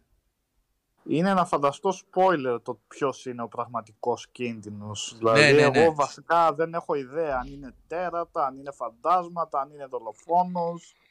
Δεν έχω ιδέα πραγματικά και νομίζω μάλλον επίτηδες μάλλον δεν το έχουν δείξει το ποιος είναι ο κίνδυνος. Ο κίνδυνος... Ή δείχνεις στην εισαγωγή, ας πούμε, σου δίνει κάποιο... Όχι. Όχι, okay. ε, δεν θα πω γιατί είναι spoiler, γιατί το παιχνίδι ουσιαστικά αποκτά ενδιαφέρον από εκείνο το σημείο και μετά, από την ώρα που εμφανίζεται ο, ο πραγματικός κίνδυνος. Α, την ψηλιάζεσαι λίγο τη δουλειά, κάποια στιγμή, αρχίζει και φαίνεται, αλλά από ένα σημείο και μετά μου κάνει εντύπωση που στον φέρνει τον κίνδυνο φορά παρτίδα. Δηλαδή σου λέει αυτό είναι, δεν υπάρχει κάποιο μυστικό. Παπ, αυτό είναι. Ναι. Βέβαια, πρέπει να περιμένω μέχρι το τέλος, το οποίο είμαι πολύ κοντά πλέον. Γιατί ναι. εδώ που είμαι τώρα βλέπω ότι αρχίζει και ξεδιπλώνεται και το κουβάρι, έχουν αποκαλύψεις. Να πω ότι έβαλα και το movie mode. Και να, να απαντήσω και στο Θάνο που λέει αυτό για τις, ότι είναι ταινίες. Πρώτη φορά η Supermassive ε, έχει βάλει ένα movie mode στο παιχνίδι. Πρακτικά τι κάνει; Αυτό το movie mode. Πηγαίνει, έχει τρεις επιλογές στο movie mode. Όλοι ζουν, επιβιώνουν όλοι οι χαρακτήρες στο τέλος της ιστορίας. Όλοι πεθαίνουν, έχει τρία διαφορετικά τέλη, όλοι πεθαίνουν και ένα που λέγεται ε, Director's Chair, που κάνεις κάποιες επιλογές πολύ... δεν κατάλαβα πώς τις κάνεις κιόλας. Το movie mode τι κάνει, παίρνει όλες τις cutscenes, όλες τις κινηματογραφικές σκηνές. Παιδιά, με έχει πειράξει το κλιματιστικό, συγγνώμη. Ή κόλλησα COVID. Ναι. Ή, ο, και, και έλεγα πριν ότι τη γλίτωσα. Λοιπόν, έχουν πάρει όλες τις κινηματογραφικές σκηνές από την αρχή μέχρι το τέλος του παιχνιδιού και τους έχουν μοντάρει έχοντας κάνει κάποιες προεπιλογές στα σημεία που κανονικά θα υπήρχε gameplay και θα ελέγχαμε τον εκάστοτε χαρακτήρα. Δηλαδή, συνομιλούν δύο χαρακτήρες στο movie mode και λέει ο ένας τον άλλον θα πάμε από εδώ ή θα πάμε από εκεί. Όταν παίζεις εσύ στο κανονικό παιχνίδι, έχεις δυνατότητα, αλλάζει η σκηνή, έχεις τον έλεγχο του χαρακτήρα και σου λέει θα πάω από αυτό το μονοπάτι από εκείνο το μονοπάτι. Μπορεί να κάνεις το λάθος και να πας από το δεξί μονοπάτι και να σου την πέσει ο κίνδυνος που καραδοκεί στο παιχνίδι και να τον χάσει τον χαρακτήρα αυτόν. Ή μπορεί να πας από το αριστερό μονοπάτι και να αποφύγει τον κίνδυνο και να επιβιώσει. Το παιχνίδι στο movie mode έχει τις προεπιλογές του. ξ- από μόνο του. Και εσύ απλά κάθεσαι και παρακολουθείς σαν να βλέπεις μια ταινία, η οποία είναι τεράστια, έτσι. Δηλαδή μπορεί να φτάσει τις 5 ώρες, χωρίς το gameplay. Επαναλαμβάνω, μόνο κινηματογραφικές σκηνές. Εμένα προσωπικά με απογοήτευσε πάρα πολύ αυτό το movie mode, για ένα και μόνο λόγο. Έχει πάρα πολύ κακό μοντάζ. Το να πάρεις κινηματογραφικές σκηνές από ένα video game και απλά να τις σειράψεις μεταξύ τους χωρίς να έχεις κάνει το κατάλληλο μοντάζ για να υπάρχει μια ωραία διαδοχή σκηνών και να έχει απότομα κοψίματα επειδή την χάνει να έχει μερικά καρέ από το σημείο που κόβεται το cinematic και είναι ένα big gameplay κανονικά και το κόβουν εκεί. Ε, και βλέπεις ξαφνικά τους χαρακτήρες να κάθονται έτσι ακίνητοι για 2-3 δευτερόλεπτα. Ξέρετε αυτό το Uncanny Valley στα video games Ναι, ναι. που είναι έτσι και κινούνται με νεκρά μάτια. Γενικά έχει πολύ κακό μοντάζ το movie mode και είναι για όσους θέλουν να δουν την ιστορία αυτή, να την παρακολουθήσουν και να μην κάτσουν να ασχοληθούν καθόλου με το gameplay. Δεν ξέρω ποιος θα μπορούσε να το κάνει αυτό. Ε, αν κάποιος το τελειώσει και δεν καταφέρει να σώσει όλους τους χαρακτήρες και θέλει να δει πώς είναι το καλό το τέλος, γιατί έχει διάφορα endings, έτσι, το χειρότερο, το χείριστο μάλλον, και το ε, βέλτιστο, ε, και βαριέται να το ξαναπαίξει, βάζει το movie mode, βλέπει ποιο είναι το βέλτιστο τέλος και αυτό ξε, ξε, ξεμπερδεύει, δεν ασχολείται ξανά. με Είναι το τέλος. βολικός αυτό. Ναι, με αυτή την έννοια ναι. Έχει couch co-op όπως είπαμε το παιχνίδι, αλλά σε γενικές γραμμές εμένα παιδιά ε, δεν μου άρεσε δεν μου άρεσε όσο το Until Dawn. Είναι σαφώς πιο μεγάλη παραγωγή από τα Dark Pictures, σαφώς. Είναι, της- αυτό πρώτα απ' όλα γίνεται έκδοση από την 2K Games. Το έχει χρηματοδοτήσει από ό,τι καταλαβαίνω. Έχει, έχει ε, μεγάλα ονόματα παίζουν. Παίζουν πολλά μεγάλα ονόματα. Ο Νικόλας θα με βοηθήσει. Ο Λάνις Χένριξεν, ο Ντέβιτ Αρκέ. Ο αδερφός του Σαμ Ράιμι, πώς τον είπαμε; Τέντρα είμαι. Τεντ Ράιμι. Ε, μεγάλο όνομα δεν είναι ακριβώς, αλλά. ναι, συμπαθείς. καλά, ο Τεντ Ράιμι δεν είναι καν μεγάλο όνομα. Έχεις δίκιο βεβαίως. Ε, θέλω να πω είναι γνωστός. Ναι, ναι, ναι. ναι, Ναι, ναι. Ε, παίζει μια κοπελίτσα, τη γνώρισα αμέσως που έπαιζε στο Modern Family, έκανε μία από τις κόρες. Τη Α, μεσέ... ναι. Ποια; Την, τη Ναι. δεύτερη. Ό- όχι την, την Χέιλι, την άλλη. Τη δεύτερη Ναι, κόρη. ναι, με τα, με τα γυαλιά. Ακριβώς, ναι. Ναι. Δεν θυμάμαι το όνομά της, ε, της ηθοποιού. Ε, τους υπόλοιπους ηθοποιούς δεν τους γνώρισα. Νεαροί είναι οι περισσότεροι, ε, νέα παιδιά. Ε, αλλά μπορεί να, μπορεί να είναι, ξέρω εγώ, να παίζουν σε κάποιες σειρές κτλ. Γενικά έχει ονόματα, έχουν πέσει Πάντως, λεφτά. ναι. Ναι. Για το movie mode που λες είναι και λίγο άτσαλο όπως περιγράφεις επιλογές. Δηλαδή να επιλέγεις να ζήσουν όλοι να, πε- ή να σκοτωθούν οι περισσότεροι, ξέρω όπως το λέει. Ε, χάνει λίγο το suspense από αυτό. Δηλαδή άμα βάλεις την επιλογή να σωθούν όλοι, απλά ξέρεις ότι δεν πεθαίνει κανείς. Άρα δεν έχεις αυτό την... ναι, Όπως θες να το πεις, αγωνία, το τέτοιο για να δεις ε, σκηνές έτσι επικίνδυνες ας πούμε με suspense να λες τώρα θα πεθάνει, θα τη φάει, δεν θα τη φάει. Άμα ξέρεις εκ των προτέρων ότι αυτό έχεις επιλέξει, δεν το βλέπω να δουλεύει δηλαδή καλά. Και για το λόγο που λες τώρα για το μοντάζ αυτό, ε, Ε, μ, οι χαρακτήρες, λέει ο Λουκ Στάμ, οι χαρακτήρες πώς σου φάνηκαν; Ε, δεν ήταν κακοί οι χαρακτήρες. Μέσα στο πλαίσιο για το οποίο γράφτηκαν, δηλαδή ε, νεαρά παιδιά λίγο πάνω από την εφηβεία γύρω στα 20, να πεις ότι είναι τα παιδιά αυτά; Είναι δηλαδή αυτοί οι ομαδάρχες στην κατασκήνωση, δεν είναι πιτσιρικιά, δεν είναι ξέρω εγώ 15-16, γύρω στα 20 πρέπει να είναι. Νέα παιδιά που δουλεύουν στην κατασκήνωση είναι ωραίοι, ω- ωραία χωρι, ε, πώς να το πω, διακριτοί οι χαρακτήρες. Άλλο πράγμα είναι αυτός ο μαύρος ένα παλικάρι που είναι στοικός, είναι έτσι μαζεμένος, προσεκτικός. Έχει την Ασιάτισσα, την πολύ ε, τύπησα ας πούμε, η οποία είναι και πολύ έξυπνη και τη λέει σε όλους, κλασική περίπτωση ενοχλητικής ε, γυναίκας. Έχει αυτή την κοπέλα που λέγαμε στο Modern Family, η οποία είναι πιο μετρημένο παιδί, ξέρω εγώ, υπολογίζει τις καταστάσεις καλύτερα. Έχει τον κλασικό, τον, τον όμορφο, τον, τον ψηλό με τις φέτες που έχει πιάσει γκόμενα, τη χαζογκόμενα της παρέας. Ε, Γενικά έχουν πιάσει ένα φάσμα από χαρακτήρες που θα ήταν πραγματικό σε μια παρέα 6-7 ατόμων 20 ετών που είναι σε μια κατασκήνωση της, της Αμερικής. Δεν νομίζω ότι είναι κακογραμμένοι χαρακτήρες. Και οι άλλοι χαρακτήρες που κάνουν τους μεγαλύτερους σε ηλικία, ο David Arquette, ο, ο Ted Raimi, αυτοί παίζουν και καλά κιόλας γιατί είναι και εμπειριθοποιοί. Γενικά εκεί δεν είδα πρόβλημα. Το πρόβλημα είναι ότι έχει πάρα πολύ αργό ρυθμό, αργεί πάρα πολύ η ιστορία να πάρει μπροστά. Και δεν θα πω για το, για το κίνδυνο, ποιος είναι ο κίνδυνος ή όχι, αλλά μου φάνηκε πάρα πολύ κλεισέ και πολύ κλεμμένο από το Stephen King. Πολύ όμως. Αλλά εντάξει. Πάντως, έτσι, μου θυμίζει λίγο ξέρεις όλο αυτό. Έχετε δει την, ο- την οδό τρόμου, την τριλογία. Πολύ, πολύ πλάκα έχει. Τα Οδό μοντέρνα. Α, Ε; που είναι σε τρεις διαφορετικές εποχές αυτό. Ναι, επειδή μου το Το είπε. Netflix. Α, 1978 είναι από, ξέρεις, από ομαδάρχες πάλι, με ομαδάρχες ασχολείται. Εντάξει, με όλη την κατασκήνωση βέβαια. Αλλά έτσι έχει, είχε αυτό το ενδιαφέρον. Και, ε, και ποια κλασική ρε παιδιά σλάσερ είναι με, με κατασκήνωση τώρα. Εντάξει, λέμε εμείς, αλλά είναι μία από τις δύο βασικές. Η Παρασκευή και 13. Παρασκευή και 13. Α, μπράβο, ναι. Αυτό είναι το βασικό, έτσι. Ναι, ναι. Ε, ναι. Ναι, ναι, ναι. Όταν μιλάμε για ομάδα νεαρών παιδιών που δολοφονούνται κοντά σε μια λίμνη, το μυαλό πάει κατευθείαν στο Παρασκευή. Ε, α, μπράβο. Ναι. ακριβώς. Γενικά, εντάξει, το The Quarry δεν το λες για να ξεκαθαρίσω λίγο έτσι, τη σκέψη μου, για να μην παρεξηγηθώ. Δεν λέω σε καμία περίπτωση ότι είναι ένα κακό παιχνίδι. Πάντα για, το παιχνίδι, για αυτό που κάνει, έτσι. Αυτό κάνει Supermassive, αυτό προσφέρει. Ε, δεν είναι κάτι διαφορετικό. Αν δεν σας άρεσαν τα προηγούμενα παιχνίδια τους, μην ασχοληθείτε.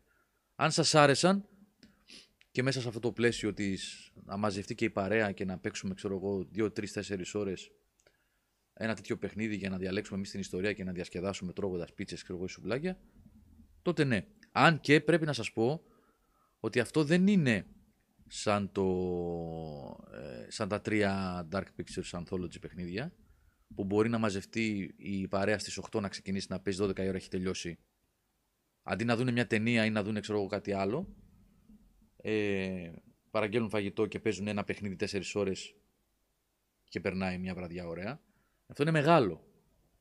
Οπότε δεν ξέρω πώς θα μπορούσε να λειτουργήσει σε ένα τέτοιο πλαίσιο. Είναι μεγάλο. Πηγαίνει δηλαδή, πηγαίνει 8 ώρο, 10 ώρο, πιστεύω σίγουρα αυτό. Λοιπόν, αυτά για το The Quarry. Θέλω να πιστεύω ότι θα προλάβω να γράψω ένα κείμενο την επόμενη εβδομάδα, πρώτα Θεός, να υπάρχει και στο site δηλαδή. Τώρα κάναμε ένα προφορικό review. Ο Μιχάλης αυτό που γράφει για το, για το Ragnarok ε... Α, και Τάσο, να τα πω και για τα δύο αυτά που λέτε τώρα. Ο Μιχάλης λέει αν θα δούμε Ragnarok God of War δηλαδή αρχές Ιουλίου και ο Τάσος Πανούδης λέει Γιώργο δεν απάντησες τι έχεις να πεις για τα τοξικά μηνύματα των fans του developers Santa Monica για τον God of War Ragnarok που δεν έγινε ανακοίνωση. Τάσο, υπάρχει μια περίπτωση να πω κάτι άλλο εκτός από αυτό που λες εσύ. Εμείς εδώ πέρα έχουμε μιλήσει για τα τοξικά, για τοξικές κοινότητες και για ε, επέσχυντες συμπεριφορές πολύ πριν βγουν κάποιοι άλλοι και κάνουν σταυροφορίες τώρα που άλλα κάνανε πριν, λίγες, πριν λίγους μήνες ή πριν λίγο καιρό άλλα κάνανε και τώρα λένε ότι οι τοξικές κοινότητες και ο σεξισμός. Εμείς για το σεξισμό και τις τοξικές κοινότητες και πόσο κακό κάνει είτε μιλάμε για gaming, είτε μιλάμε για ποδόσφαιρο, είτε μιλάμε για την ζωή την καθημερινή, τα λέμε χρόνια τώρα. Ούτε καν συζήτηση πρέπει να γίνει για αυτό το πράγμα. Αυτό που λέει ο Τάσος, για όσους ενδεχομένως δεν γνωρίζουν, είναι ότι επειδή ανα... υπάρχει, δεν έχει ανακοινωθεί, υπάρχει φημολογία ότι το καινούριο God of War μπορεί να καθυστερήσει, για το οποίο πιστεύω θα μάθουμε όντως μέσα στον Ιούλιο κάποια στιγμή κάτι, ή θα γίνει state of play ή κάποια ανακοίνωση θα δούμε. Ε, κάποιοι τύποι έστελναν πρόστιχες φωτογραφίες στις κοπέλες, στις γυναίκες που δουλεύουν στο στούντιο. Μ, Εντάξει, τώρα τι να κάτσεις να πεις τώρα, ας πούμε. Ε, τι να, τι να Αυτό δεν είναι για σχολιάσω. Και σχολιασμό. πώς θα- Ναι, είναι, α- είναι ανάξιο σχολιασμό. Δυστυχώς, παιδιά, υπάρχουν πυθίκια, πυθίκια, πολλά πυθίκια, γύρω μας είναι, και στη ζωή την καθημερινή, στους δρόμους που βγαίνουμε και οδηγούν αυτοκίνητα και μηχανάκια και κυκλοφορούν και τα βλέπετε και στο gaming και στον κινηματογράφο και στο γήπεδο και στις συναυλίες παντού. Πολλά πυθίκια. Εντάξει, τώρα τι να πεις. Να πεις. Να προσέχουμε. Να προσέχουμε τουλάχιστον εμείς και να τα απομονώνουμε τα πυθικά αυτά τους Ούγκανους.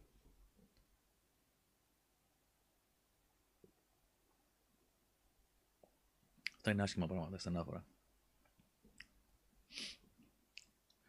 Τέτοια πυθίκια Γιάννη, λέει ο Ιωάννης Insomnia, πείτε τα λέει γιατί όλοι θεωρούν τα Nintendo fanboys τα χειρότερα εκεί έξω. Τέτοιου είδους πυθίκια υπάρχουν σε όλες τις κοινότητες. Δεν είναι προνόμιο ούτε των Nintendo fanboys, ούτε των Sony fanboys, ούτε των οπαδών του Ολυμπιακού, ή του Παναθηνικού ή του ΠΑΟΚ ή των οποιοδήποτε. Δυστυχώς τέτοιοι υπάρχουν παντού. Και επαναλαμβάνω ότι τέτοιοι υπάρχουν στην καθημερινότητά μας έξω στους δρόμους που κυκλοφορούμε που είναι συμπεριφέρονται... Αυτό είναι το χειρότερο, δυστυχώς. Ναι. ναι. Έτσι. Δεν είναι πια δηλαδή, δεν περιορίζεται πλέον σε κάποιους τυπάκους που κρύβονται πίσω από πληκτρολόγια και κάνουν και τουιτάρουν ή κάνουν πράγματα στα, με την ψευδέστηση της ασφάλειας, γιατί ψευδέστηση είναι, γιατί άμα θέλουν να τους, ναι. τους βρίσκουν όλους, με την ψευδέστηση που αυτοί έχουν στο μυαλό τους της ασφάλειας που τους χαρίζει η ανωνυμία του ίντερνετ, ε, Τώρα πια βλέπετε θράσος παντού, στο δρόμο. Παντού. Και αν είναι να συμπεριφέρεσαι έτσι σε κοπέλες που δουλεύουν γιατί, γιατί αγαπάνε αυτή τη δουλειά, γιατί θέλουν να βγάζουν το προς το ζήν, γιατί οτιδήποτε. Και να συμπεριφέρεσαι είτε σε κοπέλες είτε σε άντρες, όποιον, στον οποιονδήποτε τέλος πάντων. Με αυτόν τον τρόπο, α, καλά τώρα εντάξει. Μπροστά τους θα τα βρουν όλα αυτά, ρε παιδιά. Όλοι τους αυτοί.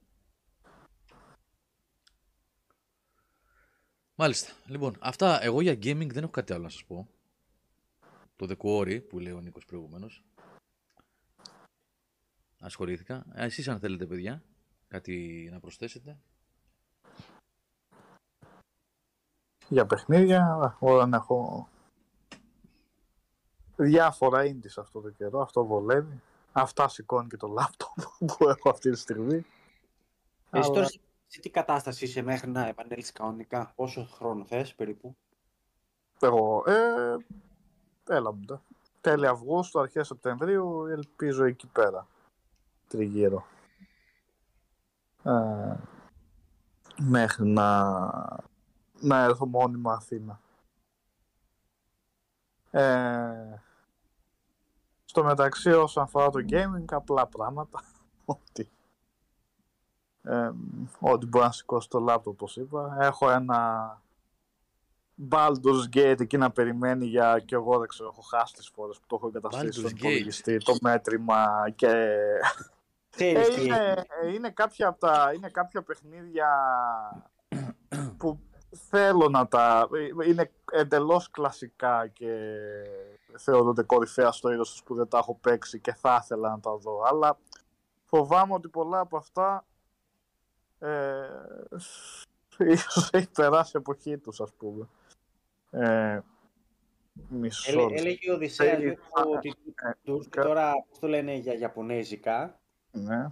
Και πετάχτηκε ο Νικόλας και λέει... Ε, πω που λέει και εγώ λέει, είδα αυτά που είχα κάνει, θα το παίξω. Και του λέω, Πάλι το Gates παίξαμε. Ή ακόμα, γιατί θυμάμαι έχεις και ένα αρθράκι πέντε χρόνια πριν, πήγε παίξει το.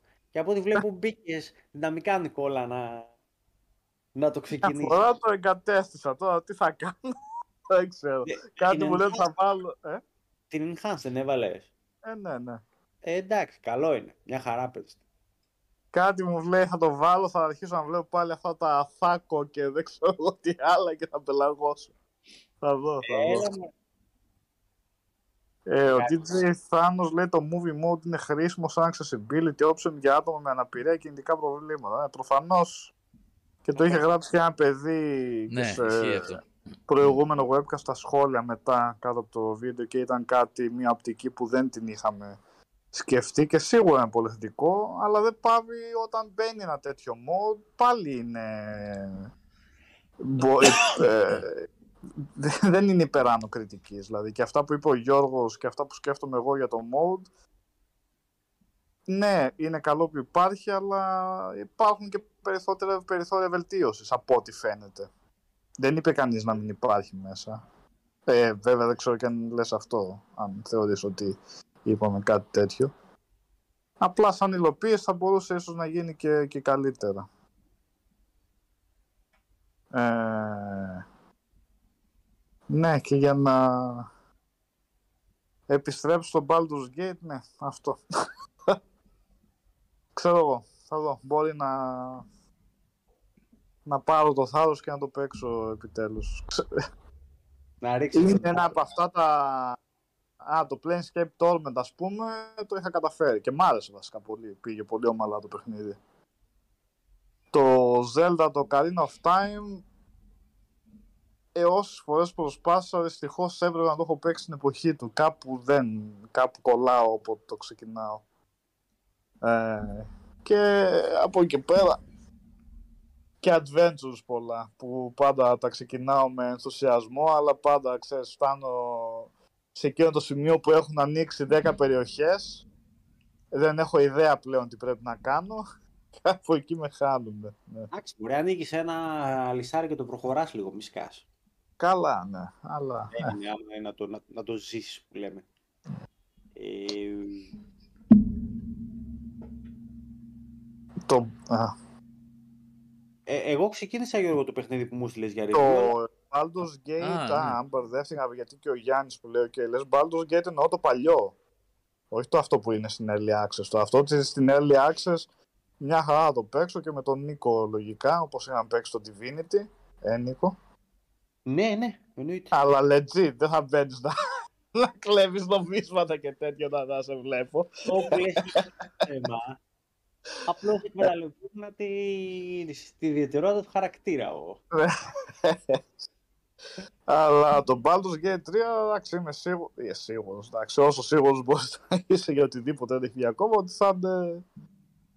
Θέλω να πιστεύω, εν πάση περιπτώσει, θα είναι πολύ καλό. Και θα είναι μοντέρνο παιχνίδι εννοείται του σήμερα. Τώρα τα παλιά τα παιχνίδια ε, είναι λίγο ορισμένες φορές και να τα έχεις παίξει στην εποχή τους, όπως και κάποια RTS και αυτά. Δηλαδή, μπορεί να έχουν μηχανισμούς που τότε ε, τα παίζαμε μια χαρά και χωρίς προβλήματα, αλλά έχουν εξελιχθεί ίσως τόσο πολύ και έχουν τώρα τέτοιες ευκολίες που είναι δύσκολο κάποιος να πιάσει τα παλιότερα, αν δεν τα έχει παίξει τότε.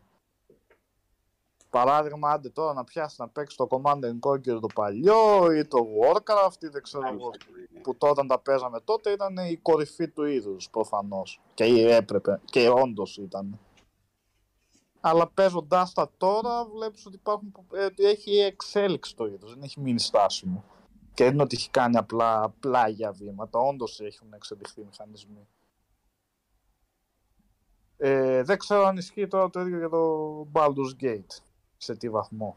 Σίγουρα και εκεί θα έχουν εξελιχθεί κάποια πράγματα, αλλά δεν ξέρω σε τι βαθμό ώστε να ε, παραμένει playable ακόμα από κάποιον που δεν είχε ασχοληθεί τότε. Το Planescape Tournament πάντως μια χαρά παίζεται και σήμερα μάλλον, θεωρώ. Αλλά νομίζω ότι είναι και πιο απλό σύστημα μάχης. Ή όχι. Νίκο, Γιώργο, Γιώργο δεν ξέρω, τα έχεις παίξει εσύ. Θα ποτέ. Το Planescape Torment όχι. Το Baldur's Εντάξει, Gate θα και τα το βγάλεις Icewind Dale άκρη. είχα παίξει. Δεν πάμε τώρα σε πολυπλοκότητα όπως είναι Νικόλα, να σου πω την αλήθεια. 20 χρόνια μετά. Ε, καλά είναι. Απλά σαν Ε, ιδέα στο ε, μυαλό σου να ανάμνεις πως το έχεις τώρα. Ναι, δεν περίμενα να μου πεις και ακριβώς πως ήταν, αλλά ξέρεις. Εντάξει, ε, το θακό είναι τώρα που σου κάνετε και θα διαβάσει και θα τα καταλάβει.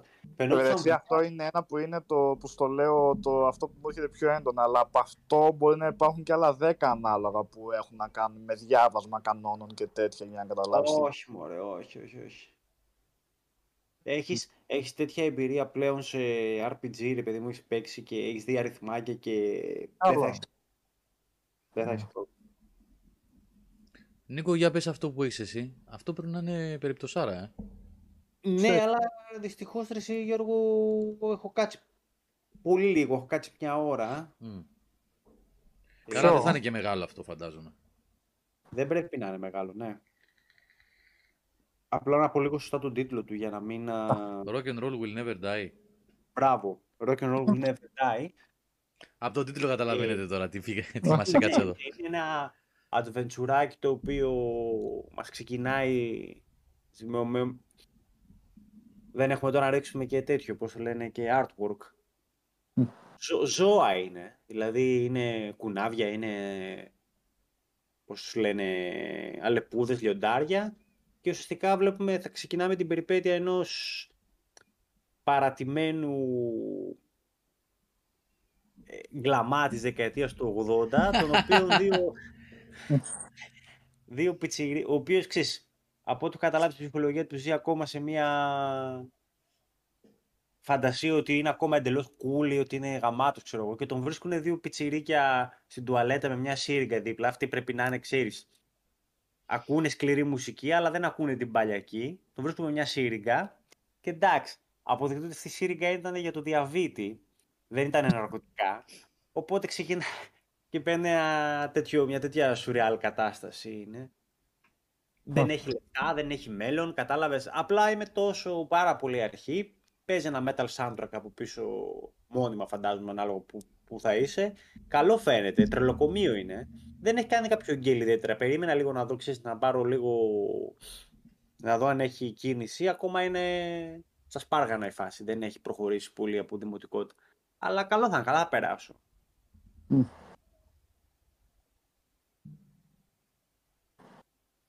Ωραία. Ναι, Τζον, δίκιο έχεις. Δεν είναι THACO, είναι THAC 0. Ναι, ναι, ναι. ναι. Απλώς όλοι το λέμε THACO. Ή θάκο. Λοιπόν, ε, ο Μιχάλης, λέει ο Μιχάλης 4, πιστεύετε ότι το remake του The Last of Us θα έχει νέα πράγματα, νέες σκηνές; Δεν έχουν πει για νέες σκηνές. Νομίζω ένα προς ένα δείχνουν ότι θα Ναι. είναι. Δεν θα... θα είναι έκπληξη για μένα αν έχει νέες σκηνές. Γιατί όπως το διαφημίζουν ό,τι έχουν δείξει φαίνεται ότι είναι ένα προς ένα remake. Έχουν πει για... Καλά, προφανώς ότι είναι στημένο πάνω στη μηχανή του The Last of Us Part 2 με τα γραφικά Ναι. και το artwork, φωτισμούς Ναι. κλπ. αυτής της μηχανής. ναι. Ότι θα έχει βελτιωμένη AI, θα έχει accessibility options Ναι. καινούρια. Ε, νομίζω Γιώργο ότι άμα είχε νέες σκηνές δεν θα το κρατούσαν για μυστικό. Ναι, Γιατί θα ήταν σίγουρα ένα πολύ καλό διαφημιστικό ναι, ναι, ναι. ε, εργαλείο ας πούμε για να πείσουν όσους το έχουμε παίξει μία, δύο και δέκα φορές να πούνε ξαναπάρτε το γιατί έχει, θα Ακριβώς. δείτε νέα πράγματα. Δεν θα το κρατήσουν ε, σαν έκπληξη. Και θα έχει αλλαγές και στο gameplay έχουν πει, έτσι. Θα το φέρουν κοντά στο 2. Ναι, ναι. Αυτά δεν έχουν πει για νέες σκηνές. Εγώ Δεν φαντάζομαι. δεν φαντάζομαι και εγώ ότι θα έχει νέες σκηνές. Μακάρι δηλαδή να έχει νέο υλικό για να έχει και ένα κίνητρο κάποιος που το έχει και πρόσφατα κιόλας να το ξαναδεί. Αλλά δεν έχουν πει κάτι τέτοιο. Και δεν φαντάζομαι κι εγώ να έχουν. Ε, Ναι, δεν, δεν παίζει να μην το διαφημίσουν αυτό αν όντως ισχύει. Ναι, είναι δυνατό χαρτί αυτό να πούν ότι υπάρχει νέο υλικό. Δεν μπορεί να μην το διαφημίσουν. ε. Και εμένα θα μου κάνει τρομερή εντύπωση. Λοιπόν, να δούμε κιόλας μια ματιά έτσι τι παιχνίδια κυκλοφορούν τον Ιούλιο. Ναι, ναι. Ωραία. Λοιπόν, ξεκινάμε. Ε, 1η Ιουλίου κυκλοφόρησε το Formula 1 2022. Το έχουμε παραλάβει ήδη. Το έχει ο κύριος Τσακύρογλου το κωδικό. Θα έχουμε το review εντός εβδομάδας, εκτός απρόπου. Ε, αυτό για όλες τις κονσόλες, έτσι. Ε, PlayStation 5, Xbox Series, One και πάει λέγοντα. PC. Συγγνώμη, μια είναι η κούραση της ημέρας. Λοιπόν, 1η Ιουλίου δεν βλέπω κάτι άλλο ε, καλά, indies όπως πάντα υπάρχουν πολλά. Με indies θα τη βγάλουμε. Κανένα θα φτάσω εγώ τέλος Ιουλίου και δεν θα σας πω τίποτα άλλο. Λοιπόν, ε, το Arcade Geddon, το οποίο είναι στο Plus, νομίζω έτσι κι αλλιώς, έτσι. Είναι αυτό το με τα rollers, αυτό δεν ήταν, ρε Νικόλα. Πώς το είπες, Arcade Geddon. Νομίζω το βάλανε στο PS Ένα Plus. roller drone, εγώ θυμάμαι. Άλλο είναι αυτό τώρα. Αυτό ήταν, το είχαν δείξει σε ένα state of play, αν θυμάμαι καλά. Που είναι έτσι με neon και με multiplayer μάχες, νομίζω, κάτι τέτοιο είναι. Με τα rollers που λέγαμε ότι μοιάζει με εκείνη την ταινία με το του James Caan.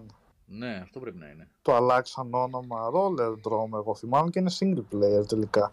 Όχι, δεν θα είναι αυτό τότε. Κάποιο άλλο πρέπει να είναι. Σαν cell shaded, όχι. Άλλο πρέπει να είναι αυτό που λες τώρα. Αυτό είναι multiplayer shooter.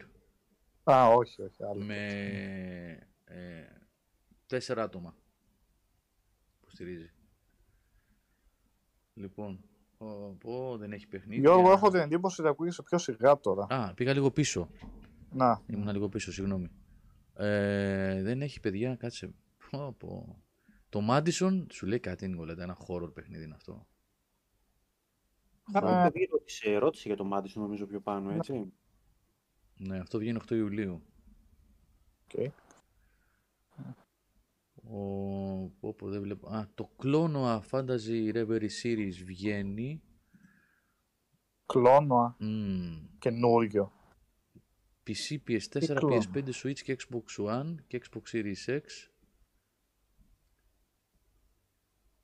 Είναι για τα 25 χρόνια, λέει, από της, ε, της πρώτης κυκλοφορίας του Door to Phantomile και περιλαμβάνει το Clonoa 2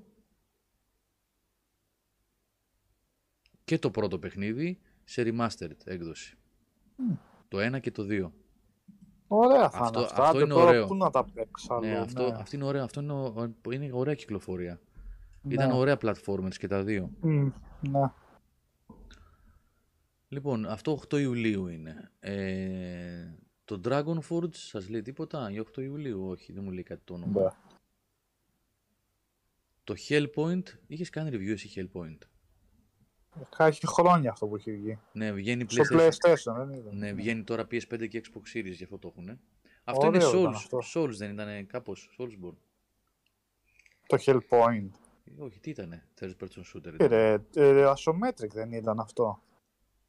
Δεν θυμάμαι. Ή το μπερ... Ε, γάμο. Όχι, κα... Α, κάτι... Ω, ναι, ρε, μπερδεύτηκα. Ναι, το... Δεν το είχαμε κάνει review. Souls like ήταν ε, sci-fi. Ναι, το μπέρδωσα με το Helldivers, άλλα τ' άλλα.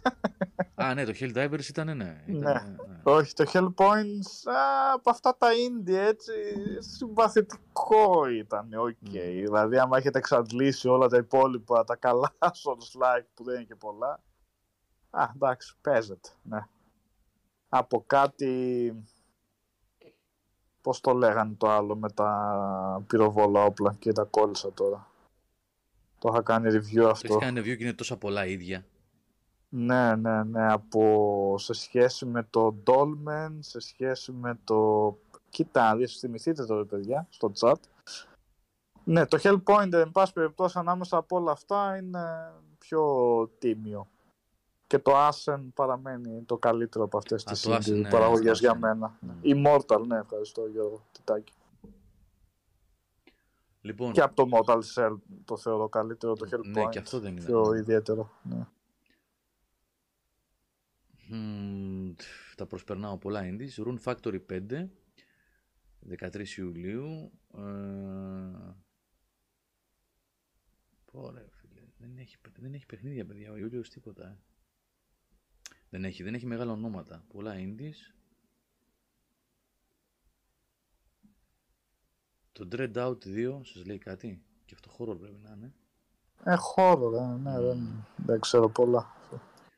Λοιπόν, στις 19 Ιουλίου έχουμε κάτι. Κυκλοφορεί ο γάτος, η γάτα, Ο γάτος, ναι. το Stray. Ε, Αυτό Θα είναι πάρουμε πολύ, κωδικό γι' αυτό. ναι, θα μας πολύ, στείλουν. πολύ ενδιαφέρον είναι αυτό. Και στις- Cyberpunk σκηνικό που χειριζόμαστε γάτα, δηλαδή. Ναι. Από εκεί. από, από άποψη ιδέας έτσι για πίσω από παιχνίδι, κερδίζει σίγουρα. Την ίδια μέρα στις 19 βγαίνει και το πακέτο Hot Wheels για το Forza Horizon 5, το οποίο θα τα σπάει από ό,τι φαίνεται. Το Forza Horizon έτσι κι αλλιώς είναι φοβερό. Ε, Σπύρο, το search που λες δεν το βάζω ανάμεσα με τα άλλα γιατί είναι μεγάλη παραγωγή. Είναι πλέον πάμε σχεδόν σε AAA. Για indie εγώ μιλούσα. Souls like πιο πολύ. Στις 19 του μήνα βγαίνει το As Dusk Falls. Αυτό το είδαμε πρώτη φορά στο showcase της Microsoft, δεν είναι, που είναι το adventure με το εικαστικό το ιδιαίτερο, που είναι σαν... Στις Microsoft, Σα- στο Summer, πάντως το είδαμε. Κάπου, ναι, σε ναι, αυτές, κάπου εκεί το ναι. είχαμε δει, ναι, ναι, ναι. Με κάπως στατικά σκίτσα, ένα Σαν, ιδιαίτερο τέτοιο στυλ σαν έχει. ε, digital comic κάπως. Ένα ναι, πράγμα. ναι, ναι, ναι. ναι. Αυτό 19 Ιουλίου. Εκεί βγαίνουν αυτά, τα τρία μαζεμένα έχουν ενδιαφέρον. Το Stray δηλαδή, το Hot Wheels Pack. Χτύψε τον Gong, συγγνώμη. Gong. Και το, Το As As Dusk Dusk θα βγει και στο Pass κιόλας. Α, μάλιστα. Ναι. Ωραία. Ε, μ, Α, βγήκε και το DLC του Outriders, λέει ο Τάσος. Ναι, Ναι. πώς το λένε κιόλας, Ε, Wild Wayward- κάτι, πώς. ε, μ, χε- ε, πώς λέγω, πού μου κόλλησα, πώς λέγονταν; Με βγήκε, εν πάση Ναι, περιπτώσει. ναι. βγήκε. Εντάξει, συμπαθητικό πολύ ήταν το Outriders. Εγώ το είχα ευχαριστηθεί. Και εγώ το έχω ευχαριστηθεί. Εγώ Είχε θα προβλήματα. ήθελα να το, να το υποστηρίζουν. Ναι, Ναι. Ωραίο shooter ήταν, μια χαρά ήταν. ναι. ναι. World, Ri- Wo- World Riders, ναι, Γιώργο. Ο Γιώργος Σιτάκης λέει. Ναι. Στις 22 του μήνα βγαίνει το Live Alive ε, HD για το Switch. Αυτό είναι ένα RPG που δεν είχε βγει ποτέ εκτός Ιαπωνίας και το κάνουν ε, remaster τώρα και κυκλοφορεί στο Switch. Έχουμε κωδικό γι' αυτό ε, και πριν την κυκλοφορία του παιχνιδιού θα έχουμε review. Ο Μιχάλης έχει πάρει τον κωδικό, αν θυμάμαι καλά. Εμ, δεν έχει παιχνίδια, παιδιά, όλος Ιούλιος 3, 4, 5 παιχνίδια έχει. Πολύ indie, πολύ παιδικό. Α, καλά. 29 του μήνα είναι μεγάλη κυκλοφορία. Είναι το Xenoblade Chronicles 3 για το Switch. Μμμ. Πολύ μεγάλη κυκλοφορία. Επίσης έχουμε κωδικό γι' αυτό. Ο Κώστας θα το δουλέψει. Και αυτά. Αυτός είναι ο Ιούλιος. Απογοήτευση, μεγάλη απογοήτευση. Ε, δεν αναφέρθηκα σε indies γιατί τα ψάχνει ο Νικόλας αυτά και τα τσιμπάει πια ξεχωρίζουν. Οπότε θα δείτε στην πορεία μέσα στο μήνα, αν προλάβει ο Νικόλας δηλαδή να δουλέψει κάποια και να βγάλουμε. Ε, Ε, ήδη έχω κάποια review. Να, το Ragnar που βγάλαν. Είναι μερικά δεν μπορείς να το προσθεωρήσεις γιατί σου δημιουργούν, φέρνουν μνήμες από συγκεκριμένα. Δηλαδή, έπαιζα το Ragnar ας πούμε και έλεγα εποχή 90s, αλλά συγκεκριμένα Amiga, Amstrad, τέτοια, όχι κονσόλες. Αλλά δεν μπορείς να το προσδιορίσεις και ακριβώς τι είναι αυτό που σου κάνει σου φέρνει από εκεί αναμνήσεις, ξέρω εγώ. Ίσως λόγω του μικροκαμωμένου του χαρακτήρα αυτά, αλλά ναι. Ωραία, ωραία είναι και αυτά τα ε, παιχνίδια που σε χτυπάνε στην νοσταλγία. ε, το DLC του Outriders είναι στο Game Pass, το έψαξε κανένας. Γιατί όχι, όχι, δεν νομίζω, δεν πρέπει να είναι. Το όχι. Game Pass γενικά, ε, χ- όχι πάντα, αλλά συνήθως δεν περιλαμβάνει ε, έξτρα υλικό από τα παιχνίδια που Ναι. έχει δωρεάν. Έχει δηλαδή την, τη βανίλα μορφή των παιχνιδιών, να το πω έτσι. Ε, ναι, αν την βγει αρχική. κάποια definitive έκδοση, τότε εννοείται θα Ναι. τα έχει μέσα. Ως συνολικά, δηλαδή η πλήρης έκδοση. Αλλά να δείτε σαν μενού DLC του τάδε παιχνιδιού, ξεχωριστό εικονίδι ας πούμε, δεν, δεν πρέπει να... Δεν ξέρω αν έχει βγάλει κάτι τέτοιο. Εντάξει, δεν αποκλείεται κάποια παιχνίδια να έχουν και το DLC τους, αλλά για καινούριο καινούριο... Ναι, συνήθως είναι οι απλές μορφές των παιχνιδιών, συνήθως. Ναι. Λοιπόν, ναι, βλέπετε ότι στο gaming, παιδιά, τα πράγματα είναι πολύ υποτονικά. Πολύ, πολύ. Ούτε από θέμα επικαιρότητας. Καλά, τώρα αυτές τις ημέρες είναι και Τετάρτη Ιουλίου. Σήμερα είπαμε Justice for All, δεν κινείται στην Αμερική τίποτα. Ε, κυκλοφορίες δεν έχει. Δεν είναι. Το καλοκαίρι θα πάει έτσι πολύ, πολύ υποτονικά. Οπότε ας μας πει ο Νικόλας για το Better Call Saul, για τη σειρά που παίζει ο Πλουμαρετέλης ή ό,τι άλλο θέλετε. Ναι, να πούμε για τις συναυλίες. Ή να πούμε η τηλεόραση παίζει τώρα το Deep Blue Sea. Όχι Deep Blue Sea, πώς το λένε. Ναι, έτσι δεν το λένε, με το Samuel Jackson και τον Thomas Jane. Με τον Καρχαρία, ε. Υπέρ ταινία, ναι, έτσι το λέγα, δεν τον μπερδεύω τώρα. αλλά- ναι, Deep Blue Sea, ναι, ναι, ναι, ναι, ναι. Deep Blue Sea. Το είχα δει και κινηματογράφο αυτό, έπος. Όταν βλέπω κάτι τέτοιες ταινίες με καρχαρίες, θυμάμαι τον Angry Video Game Nerd που είναι και εντελώς movie buff, ο τύπος, ξέρετε. Και είχε κάνει βίντεο top 1 ταινιών με καρχαρίες. Το πένα. Ε, γιατί υπάρχει μόνο μία ταινία που είναι καλή με καρχαρίες. Και μετά είχε βγάλει το top 40, τι έλεγε, των χειρότερων ταινιών με καρχαρίες. Όλες οι υπόλοιπες δηλαδή. Ναι. Και εγώ σινεμά το έχω δει το Deep Blue. Ναι. Ποιο ήταν αυτό; Εντάξει, ξέρω, καλά είχα περάσει, αλλά ήταν το 96. Ναι, και εγώ καλό το θυμάμαι, ναι, αλλά τώρα. Και πρέπει να έχουν βγει και άλλα δύο-τρία που πρέπει να είναι ο okay, τρεις χειρότερο. Ωραία ταινία Ήταν με πολύ καρχαρία. άγρη. Θυμάμαι, έχει έναν καρχαρία ο οποίος ορμάζει στο φινιστρίνι και το σπάζει έτσι, αν δεν θα κάνω λάθος. Είναι κουτουλιές. Ε, δεν ήταν απλός καρχαρία. Ναι, τον έχω, Αυτός, είναι αυτό. γενετικά μεταλλαγμένος και είναι πανέξυπνος. Ναι. Να αυτό. Μόνο, μόνο μπυρίμπα που δεν παίζει. Γιατί το κάνανε κιόλας αυτό για να βρουν γιατριά για το Alzheimer, έλεγε. Τώρα βο- το είχαν μπερδέψει και με το σενάριο. Α, δεν πειράζει, μας έχει μια πρόφαση για να βγάλουμε το μεταλλαγμένο τον Καρχαρία. Ο Τζον Χα- Χαχάλης ρωτάει, λέει, για το The Boys του Amazon, αν αξίζει να το αρχίσεις. Σίγουρα αξίζει να το αρχίσεις, είναι κορυφή η σειρά. Αποδομεί εντελώς το θέμα των υπερηρώων. Αυτό είναι με τον American Hero που είναι ο Ξανθός ο... Ναι, ναι, όχι αμέ. Πώς τον λένε; Homeland. Ε, ναι, Ο ο οποίος Homeland. είναι λίγο τρομπάς. Ε; Έχω δει νομίζω την πρώτη, σε- την πρώτη σεζόν έχω δει. Είναι πολύ καλή σειρά Έχω αυτή. δει. Πολύ Α. καλό. Και ο συγκεκριμένο ο τύπος, ο ηθοποιός, εντάξει, ιδανικό casting. Παίζει φοβερά ο τύπος.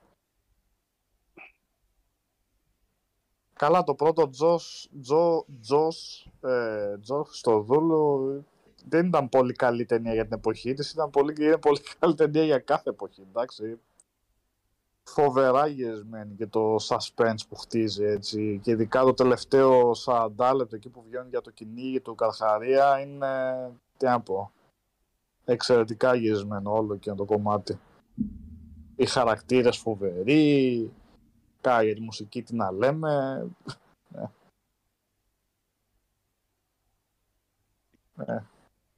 Κορυφαία ταινία. Ωραία ταινία με καρχαρίες ήταν και αυτό που είχαμε συζητήσει παλιότερα με μια κοπέλα σέρφερ που είναι μόνη Α, της. ναι. Δεν Πώς ήταν κακό λεγόταν; αυτό. Για, εντάξει, για αυτό Ωραίο που είχε. ήταν. Ναι.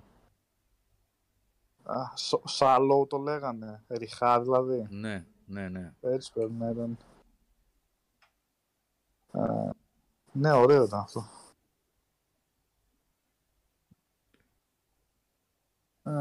Πες μας για συναυλία, Νίκο. Τι να Και, πω για και τους λέμε Μάνο, και για, και για σειρές και για ταινίες μετά. Ναι. Ή, ή να συνεχίσουμε λίγο με τις ταινίες και μετά να πάμε να κλείσουμε. Πάμε, πάμε. Μπορεί εντάξει, τι να πούμε τώρα ότι οι βασιλιάδες βγήκαν 70 χρονών και βάλαν τα γυαλιά και έτσι γίνονται τα live γατάκια. α, ναι. ε. Τι να πεις τώρα. Πάσα. Εντάξει, Ήταν υπέροχα, υπέροχα, υπέροχα. Μμ. Είχα και καλή παρέα, ξέρω εγώ. Ήταν βέβαια και το Σάβα. Ήταν πάρα πολύ ωραία η... το, όλο το... το όλο το event. Αν εξαιρέσεις ρε παιδί μου ότι αρρώστησα από αυτό, αλλά δεν πειράζει. Τι, α- Τι τι α- ήταν η άξιζε, φάση ρε. χαλάλη τους. Έτσι. Αλλά λένε και δεν τους είχα δει και ποτέ, ξέρεις. Δεν ήξερα τι να περιμένω, γιατί πάντα με τη μάνα χωρίς να ξέρεις. Να σας αφήσω για Υπάρχει λίγα, πο- για λίγα λεπτά, εγώ σας αφήνω. Πείτε για τη συνελέα και Ναι, έρχομαι. ναι. Έτσι για τις ευλές σας αφήνω εγώ για λίγα λεπτά. Ε, θα ήθελα να ακούσω, αλλά πρέπει να Θα ακούσω μας- θα μας λίγο. πει να συζητάμε για, ξέρω εγώ... Έρχομαι, έρχομαι σε λίγο. Ναι ρε Γιώργη. Απόλυτα ικανοποιημένος. Τώρα είμαι, sorry, είμαι λίγο νοθρός, απλά δεν μπορώ να... Όλη μου τη ζωτικότητα την κράτησα για το πρώτο 20 λεπτό, οπότε είμαι λίγο πεσμένος τώρα. Έβαλα δυνατά του μετά, ναι. Δεν μπορώ να δείξω τον ενθουσιασμό τον οποίο πραγματικά νιώθω μέσα μου. Α. Ε... οφ, Πόση ώρα παίξανε; Μια μισή ώρα να ήταν, αλλά φέρανε, φέρανε Α. show, φέρανε... Μμ.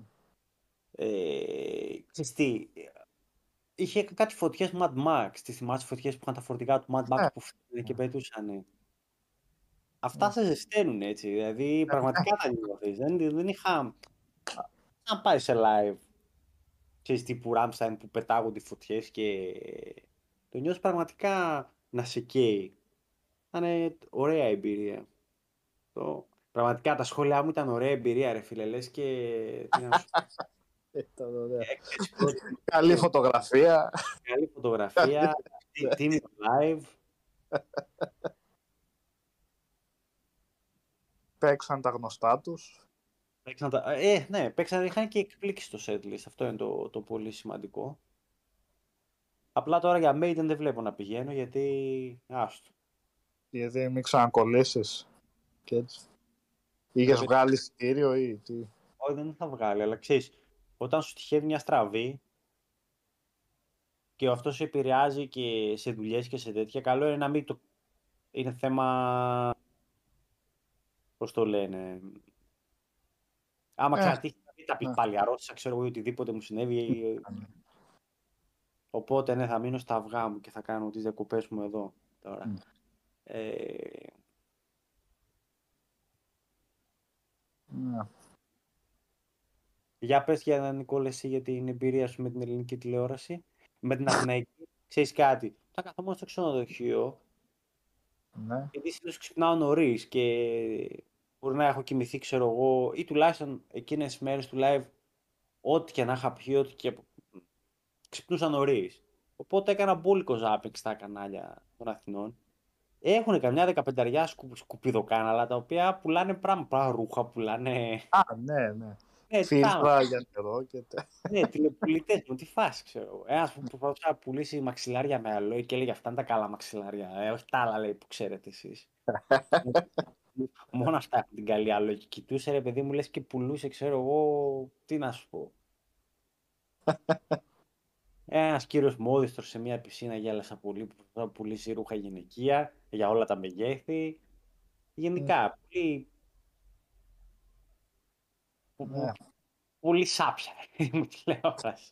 Ναι, άσο. ναι. Θυμήθηκα παλές εποχές ζάπινγκ και δεν, δεν τις αναπολώ καθόλου έτσι. Μμμ. Γυρνάς, γυρνάς και τι θα σου κάτσει έτσι για να δεις και βλακεία ό,τι και να σου κάτσει να δεις. Ε. ναι.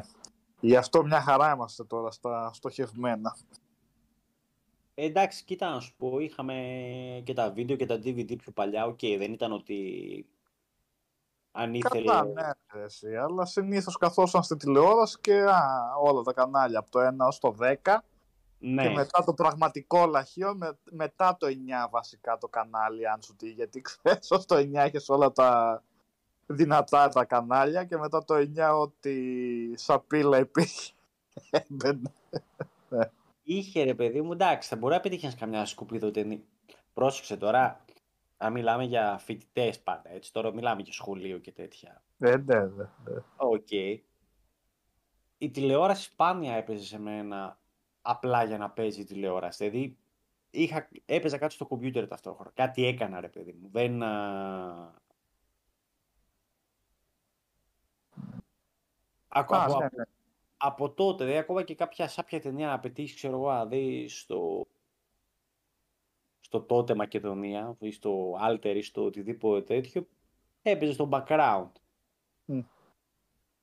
Αλλά συνήθως ξέρεις τι, είχα 5-6 DVD νοικιασμένα, οπότε έχωνα μέσα και έβλεπα, δεν υπήρχε, υπήρχε πρόβλημα. Α, ναι. Φίλος φοιτητής, άμα ήταν να δω ταινία θα πήγαινα από το Video Club. Αλλά αυτό που λες μεσημέρια και αυτά, απλά ήταν ανοιχτή η τηλεόραση. Έλα, ρε, Κωνσταντίνου και Ελένης ε, σταθερά Ισχύει. εκείνη η ώρα. Είχε Τατιάνα, βλέπαμε Τατιάνα, εντάξει. Ναι. Περνούσα. Όχι, Τατιάνα. εγώ θυμάμαι στάνταρ, ε, στάνταρ πρόγραμμα. Υπολογιστή να παίζω κάτι και από πίσω να παίζει Κωνσταντίνου και Ελένης. Μετά το άλλο το τηλεπαιχνίδι με το Φερεντίνο με τα κουτιά, όπως το λέγανε. Και ήταν ωραίο, ρε. Ο Και μετά, ναι, ναι. Ήταν και καλός παρουσιαστής έτσι όπως είδα. Και μετά back to back, καλημέρα ζωή και λάμψη. Α, ο, ε, ναι, δεν νομίζω, δεν, τα- αυτά δεν τα έβλεπα, όχι. Ε. Δεν τα έβλεπα. Εμένα μου κρατούσε περισσότερη παρέα τα τοπικά κανάλια που είχαν αθλητικές εκπομπές. Δηλαδή μπορεί να μιλούσαν για στοίχημα, οπότε μπορούσε να παίζει ώρες, ξέρω εγώ. Ή Ναι. να είχαν γραμμές ε, με τηλεθεατές να λένε τον πόνο τους, ξέρω εγώ. Ναι, ναι, ναι. Οπότε αυ- α- αυτό βόλευε αρκετά.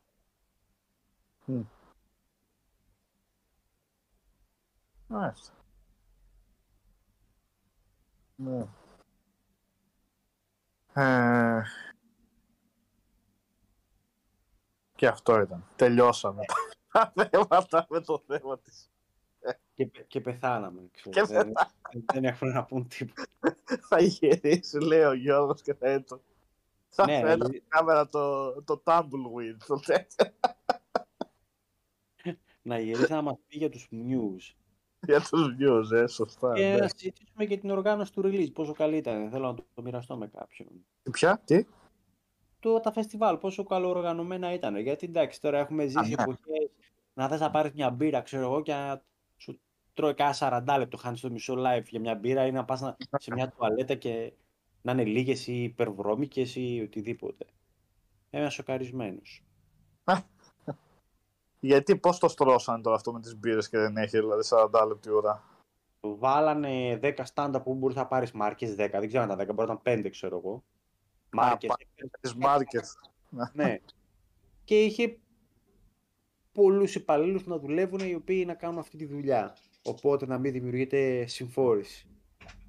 Και το κρατήσανε keep it simple. Μια μπύρα, ένα burger, ένα κομμάτι πίτσα, οπότε δεν ήσουν α, πολλά πολλά. Ναι, ναι. Εντάξει, κάτι βότκες ή πια. Αλλά δεν καταλάβαινα Χριστό, ξέρω εγώ. Το βρήκανε. Το κρατήσανε απλά, λέει, μία μπύρα, μία πίτσα, ένα μπέργκερ. Εγώ βότκα, εσύ πού τις βρήκες τις βότκα. Ε, βγάζανε και βότκα, ρε φίλε, εντάξει. Βοτκίτσα με λεμόνι, καλό ήταν, καλοκαιρινή, ξέρω εγώ.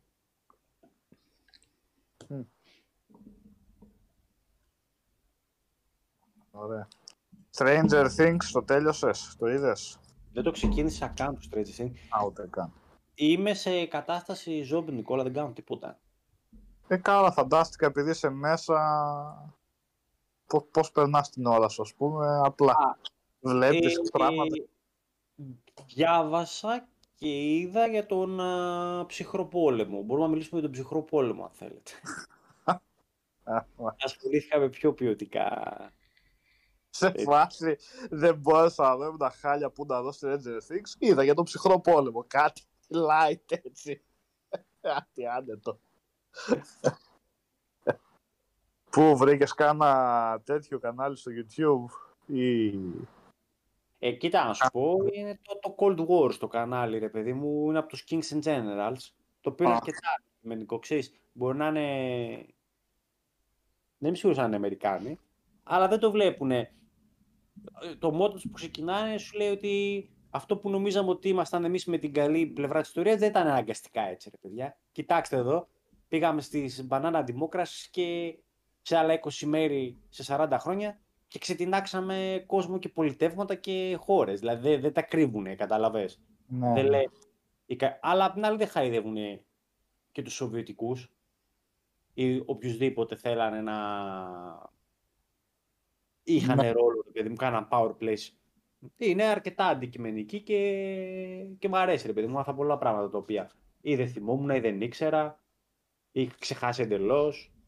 Μμ. Οπότε πέρασα καλά, ναι. Ωραία, ενδιαφέρον. Σιγουριά. Έχει και ένα, ένα κλιπάκι είναι και για τον ελληνικό εμφύλιο πόλεμο. Αρκετά και αυτό νυφάλιο.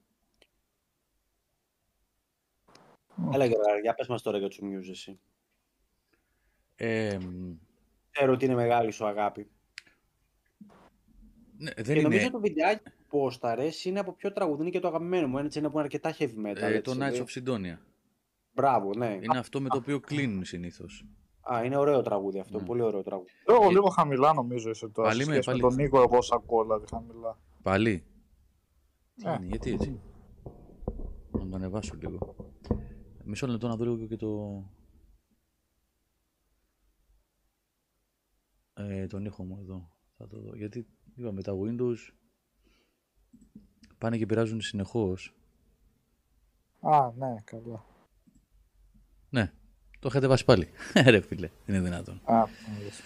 είναι τώρα καλύτερο. Ναι. Λοιπόν, ε, η συνευλία δεν ήταν. Το... Καλά, οι Muse ήταν headliners και όλοι για τους Muse πήγανε, αλλά ήταν ουσιαστικά φεστιβάλ, το Eject Festival, έτσι. Που έγινε στον προάβλιο χώρο του, του ΑΚΑ, εκεί από την πάνω πλευρά, από το σταθμό Ειρήνης δηλαδή με το που βγαίνεις, εκεί σε ένα μεγάλο ανοιχτό χώρο που έχει. Γενικά, ε, εντάξει, δεν μπορώ να πω ότι έχω την εμπειρία εγώ από φεστιβάλ τέτοια. Έτσι, σε μεμονωμένες συναυλίες έχω πάει κατά καιρούς. Ε, έτσι όπως το είδα, η οργάνωση εμένα μου άρεσε. Λίγο μας παιδέψανε γιατί είχαν πει ότι οι πόρτες θα ανοίξουν τέσσερις. Ε, ήμασταν εκεί από τις τέσσερις παρά με την κόρη μου. Είχε μαζευτεί πολλοί κόσμος. Τελικά μπήκαμε μέσα πέντε παρακάτι. Τι τέσσερις ώρα ρε αντίχρηστη. Με Ναι. 40 βαθμούς. Όλο το φεστιβάλ, ναι. Στον ήλιο κανονικά, από κάτω ψηθήκαμε.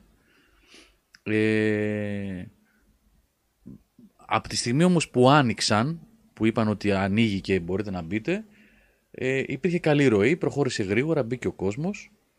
Ε, πήγαμε και καθίσαμε, είχαν τα, τα κλασικά, εκτός από τους σπόνσορες δηλαδή που μοιράζανε, ξέρεις, τσιχλίτσες και τα σχετικά. Κολίτσα σας δώσανε, μας και κοκακολίτσα. με ναι, κέικ είχε, του. είχε μπυρίτσες, ξέρω εγώ και τέτοια, ναι. Ωραία πραγματάκια είναι αυτά. Και μετά με το που περνούσες από το διάδρομο που ήταν οι σπόνσορες, έμπαινες στον κυρίως χώρο. Ένα, ο κύριος χώρος ήταν ένα γήπεδο ολόκληρο ανοιχτό, παραλληλόγραμμο, που Πού είναι, είχε. Γιώργο, Συγγνώμη, σε διακόπτω τώρα, αλλά θέλω. Στο ΑΚΑ στο, στο ποδοσφαιρικό ήταν. Ναι. Όχι μέσα όμως, έξω. έξω. Οκ. Α, έλα, στο ποδηλατοδρόμιο, μήπως εκείνο που λέμε. Σε κανένα γήπεδο δεν ήταν. Δηλαδή, με το, φαντάσου το, το Ολυμπιακό συγκρότημα όπως είναι όλο, Ναι. με το που βγαίνεις από το σταθμό έχει μια τεράστια αλάνα που έχει αυτή την, την αψίδα, που, όχι την αψίδα, τον, τον διάδρομο, πώς τον λένε, ο διάδρομος των πρωταθλητών, πώς λέγεται, που είναι ουσιαστικά ένας δρόμος που είχε αυτές τις αψίδες, Οκ. που είχε φτιαχτεί για τους Ολυμπιακούς Αγώνες. Οχο. Ένας δρόμος που είναι, κάπως λέγεται, δεν θυμάμαι πώς λέγεται, τα παιδιά στο chat μπορεί να το έχουν γράψει ήδη. Ε, και με το που μπήκες λοιπόν, μπαίνεις σε αυτόν τον, τον χώρο, το γενικότερο, είχε ωραία, ε, πώς να το πω, ε, διαρρύθμιση. Αριστερά-δεξιά είχε φαστφουντάδικα, μπιραρίες, ξέρεις, πήγαινες, έπαιρνες μάρκες, γιατί δεν δέχονται χρήματα κατευθείαν. Merchandising από τις μπάντες. Τραπεζάκια. Γενικά η οργάνωση ήταν, ε, δεν ξέρω αν είναι η καλύτερη ή η χειρότερη, αλλά ήταν ικανοποιητικότατη. Με τουαλέτες πολλές, καθαρές, περι- τουλάχιστον τις πρώτες ώρες ήταν καθαρές, εντάξει. Ε, εντάξει, οκ. Εντάξει, ναι, λογικό είναι αυτό. Ένα τύπο να είχε να κόβει τους άντρες και τις γυναίκες να τους χωρίζει για να μην μπλέκονται. Και αυτό είναι πολύ ωραίο. Μ, Ένα δεν το πρόσεξα ποσά. να σου πω την αλήθεια αυτό. Δεν το Ήταν πολύ πρόσεξα. χρήσιμο αυτό στο Φαντάζομαι release ότι τουλάχιστον. κάπως θα ήταν. Ναι, δεν το πρόσεξα. Γενικά δεν έμεινα παραπονεμένος από την οργάνωση. Μετά στο τέλος φρόντισαν και άνοιξαν δύο πύλες για να μην γίνει συνοστισμός πάνω κάτω από το χώρο. Ενώ όταν έμπαινες, προφανώς έμπαινες από ένα κομμάτι μόνο. Η έξοδος το σκέφτηκαν και για να σπάσει ο κόσμος, να μην υπάρξει συνοστισμός στις εξόδους και ποδοπατηθούμε. Ε, η οργάνωση ήταν καλή. Ήταν καλή. Εγώ ήμουν ικανοποιημένος. Τώρα, οι μπάντες που παίξαν ήταν τέσσερις. Ήταν μια Ελλην... Ελλ- Ελληνίδα είναι η κοπέλα είναι, αλλά προφανώς είναι Ελληνοσκανδιναβή, Ελληνοσουηδή, Σουηδέζα, δεν ξέρω τι ακριβώς είναι. Ε, Δανάη Νίλσεν λέγεται, η οποία παίζει ηλεκτρόνικα μουσική, με δύο παλικάρια μαζί ήταν. Εντάξει, εγώ δεν τρελαίνομαι για αυτόν τον ήχο, αλλά η κοπελίτσα το γούσταρε, το έζησε. Είχε και κάποιο κοινό από κάτω που την, από ό,τι φαίνεται την ήξεραν και την υποστήριξαν. Ε, το, έκανε ζέσταμα η κοπελίτσα αυτή. Εντάξει, Αξιοπρεπής ήταν. Μετά βγήκαν, βγήκε μια λοντρέζικη μπάντα που εγώ δεν τη γνώριζα, Nothing But Thieves λέγονται, που από ό,τι διάβασα μετά, γιατί ε, ευκαιρία να μαθαίνεις κιόλας πράγματα, πιτσιρίκια ήταν μικρά, ωραίοι, παίζανε λίγο έτσι, λίγο hard rock, λίγο punk, λίγο σε αυτό το στυλ ήτανε. Ε, διάβασα ότι είναι ψηλοανερχόμενοι αυτοί στη σκηνή της Αγγλίας και ήταν πολύ δυνατοί, δηλαδή ε, μ, πώς να το πω, παίξανε, είχαν πολύ ενέργεια, είχαν vibe πολύ. Τους γούσταρε ο κόσμος, εγώ, δηλαδή πολλοί κόσμος ε, φαντάζομαι ότι δεν τους γνώριζε, αλλά ήταν ωραίοι. Παίξανε, ξέρω εγώ και αυτοί και έκανα 45 λεπτό, 40 λεπτό. Πολύ καλή. Μετά βγήκε ένας τύπος ο οποίος ήταν δυναμίτης. Εμένα δεν μ' άρεσε καθόλου η μουσική του, εκτός από ένα-δύο κομμάτια. Young Blood λέγεται. Βρετανός κι αυτός. Ήταν δυναμίτη στη σκηνή όμως. Δυναμίτη, δυναμίτη, έτσι. Με το που βγήκε δηλαδή στη σκηνή. Τρελή αλληλεπίδραση με τον κόσμο. Τρελή αλληλεπίδραση. Showman ο τύπος. Είχε έναν, και έναν ωραίο κιθαρίστα που. Ε, ενώ ο ήχος του είναι emo punk ήταν αυτού του Young Blood ε, punk rock και τα λοιπά, σε αυτό το στυλ. Ε, αυτός ο κιθαρίστας ή- ήξερε πολύ από blues, είχε blues επιρροές και φαινόταν στο παίξιμό του. Ε, αλλά ο τύπος που, ο ίδιος δηλαδή ο Youngblood, ο, ο frontman, τσίμπησε από κόσμο από κάτω, τον έβαλε στη σκηνή, έτσι. Κανονικά. Εσύ, εσύ, εσύ, εσύ, εσύ, εσύ. Τους, ε, φώναξε τους securities, τους φέρανε πάνω, χορεύανε, κάνανε εκεί. Φώναζε, έβγαζε γλώσσα, ούρλιαζε, έτρεχε πάνω κάτω. Ήταν ωραίος. Αλυταράς. Αλιταράς, ναι, ο Αλιταράς ήταν. Η μουσική του δεν με τρελαίνει, επαναλαμβάνω εκτός από ένα-δύο κομμάτια, αλλά ήταν showman. Και αυτό είναι ωραίο στα live να βλέπεις τέτοιους τύπους. Ναι. Είναι ωραίο. Αρκεί να, αν, να το καταφέρουν και να υπάρχει ανταπόκριση από το κοινό και μην πάει τσάμπα ο κόπο τους. Ρε παιδί μου, αφόσον λες εσύ ότι. Είχε κοινό ανταπόκριση από το ψάχνει, κοινό. Είχε, είχε, Μια χαρά. είχε. Γενικά είδα ότι όλοι τους και οι Muse που θα πω μετά πέρασανε καλά. Το ευχαριστηθήκανε. Γιατί ο κόσμος είχε πολύ παλμό. Και εντάξει, μετά κατά τις ε, 10 βγήκαν οι Muse, οι οποίοι παρόλο που η σκηνή δεν ήταν τίποτα super duper γενικά, ήταν πολύ generic η σκηνή στημένη. Γιατί δεν ήταν δικό τους το live, δεν ήταν το Muse. Είναι φεστιβάλ έτσι, οπότε δεν... Είχαν στήσει μια ωραία φάση πίσω σε στυλ Maiden. Είχαν βάλει ένα κεφάλι με τη, με τη μάσκα που είναι και καλά από το, το concept από το καινούριο τους άλμπουμ. Με βεγγαλικά, φωτιές, ιστορίες. Με τους Muse εγώ παιδιά έχω αγάπη. Ε, πλέον είναι, κοιτάξτε, είναι και μπάντα 23-24 χρόνια έτσι. Δεν είναι τίποτα παιδάκια πια η Muse. Δεν είναι χθεσινή. Δηλαδή, μιλάμε τώρα, εντάξει, δεν μιλάμε τώρα για, σε σχέση με ε, τους δεινόσαυρους τους και τα μεγαθύρια που είναι 40 χρόνια και 50 χρόνια στη μουσική, αλλά δεν τους λες καινούριους τους Muse. Είναι- Εντάξει, ρε, εσύ όχι πια. Ναι, Ναι. σιγά. Ναι. Έχουν και τεράστια δισκογραφία, έτσι. Αστεία πράγματα. Και κάθε φορά ο κάθε δίσκος τους είναι διαφορετικός, πειραματίζονται με ηλεκτρονικά, πειραματίζονται πότε ακούγονται σαν Queen, πότε ακού, ακούς λίγο από Floyd, πότε ακούς punk rock, πότε ακούς ηλεκτρονική, synth, ε, ε, ε, γενικά πειραματίζονται τα παιδιά αυτά. Το θέμα είναι ότι ήταν φοβερή. Ο ήχος, ο ήχος, και αυτό νομίζω, ε, όχ, best adult dating Α, site. Ωραία. Καιρό, καιρό έχουν Μια να μας χαρά. έτσι. Όχι, Τηλέφωνο. Παιδιά. Όλοι προλάβατε, προλάβατε. Όποιος τα πρόλαβε. φτάνει αυτό. Ε, μου εντάξει. Εντάξει, τον τύπο με τη γλώσσα έτσι, γιατί τον έβαλε τον; Α, το δεύτερο. Ε, έχει Ξαλιάρι. ξαπλώσει και έχει βγάλει τη γλώσσα. Έλα ρε δικέ μου τώρα. Πάρε ένα μπλοκ. Λοιπόν, Κρίμα. Ε, ο ήχος εκεί που καθόμασταν, εγώ ήμουν σχεδόν κάτω από τη σκηνή, στην δεξιά πλευρά. Δε- Δεν ήμουν πάνω από 20-30 μέτρα μακριά από την μπάντα δηλαδή. Ε, παραμόρφωνε σε σημεία και νομίζω ότι αυτό οι διοργανωτές πρέπει να το δούνε. Ε, Ο ήχος χανόταν σε κάποια στιγμή, δεν καταλάβαινε τι γινόταν από το, από το κομμάτι.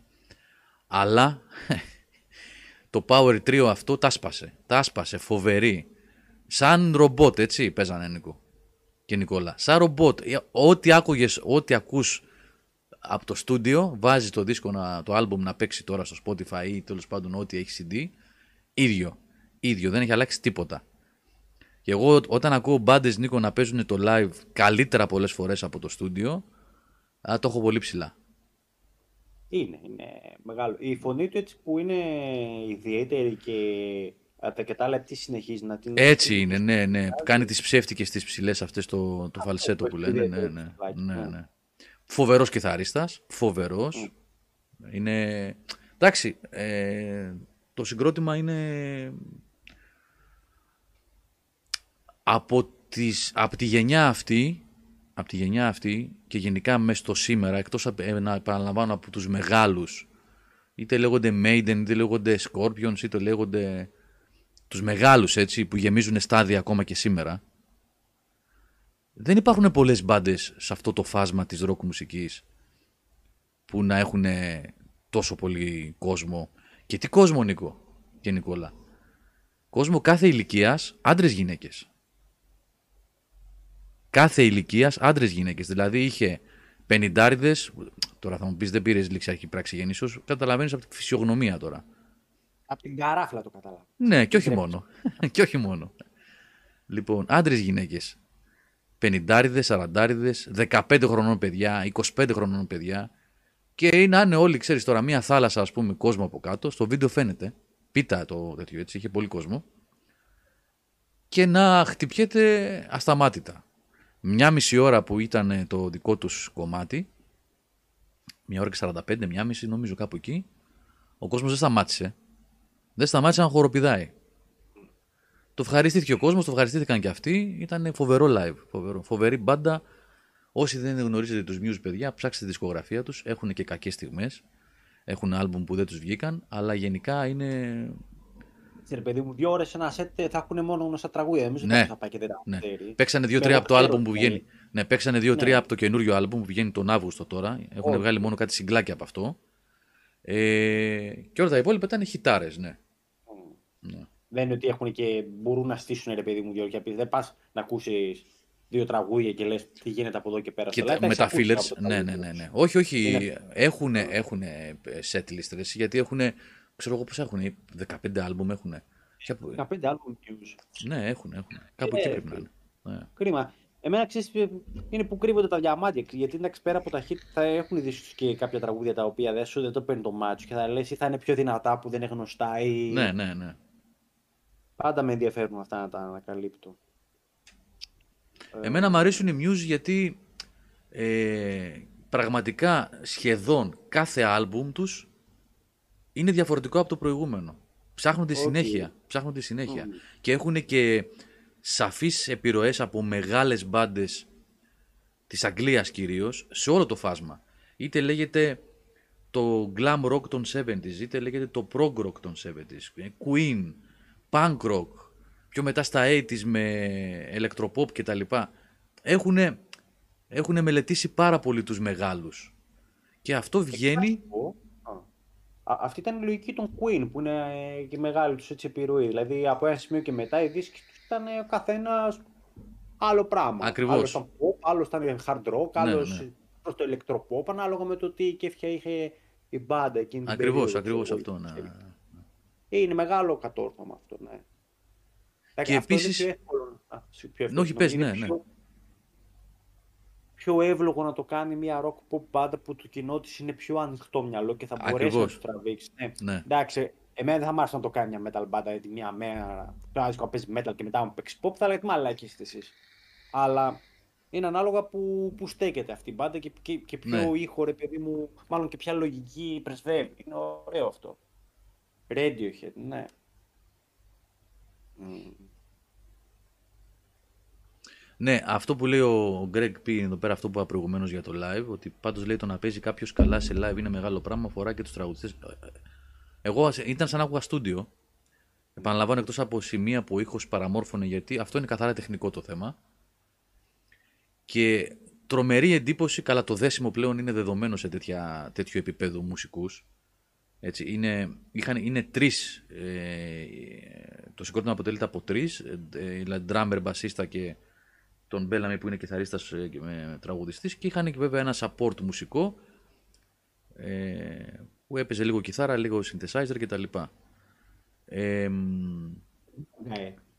το φοβερό είναι το πόσο μηχανή είναι το μπάσο και τα drums στο τρίο αυτό. Μηχανή, μηχανή.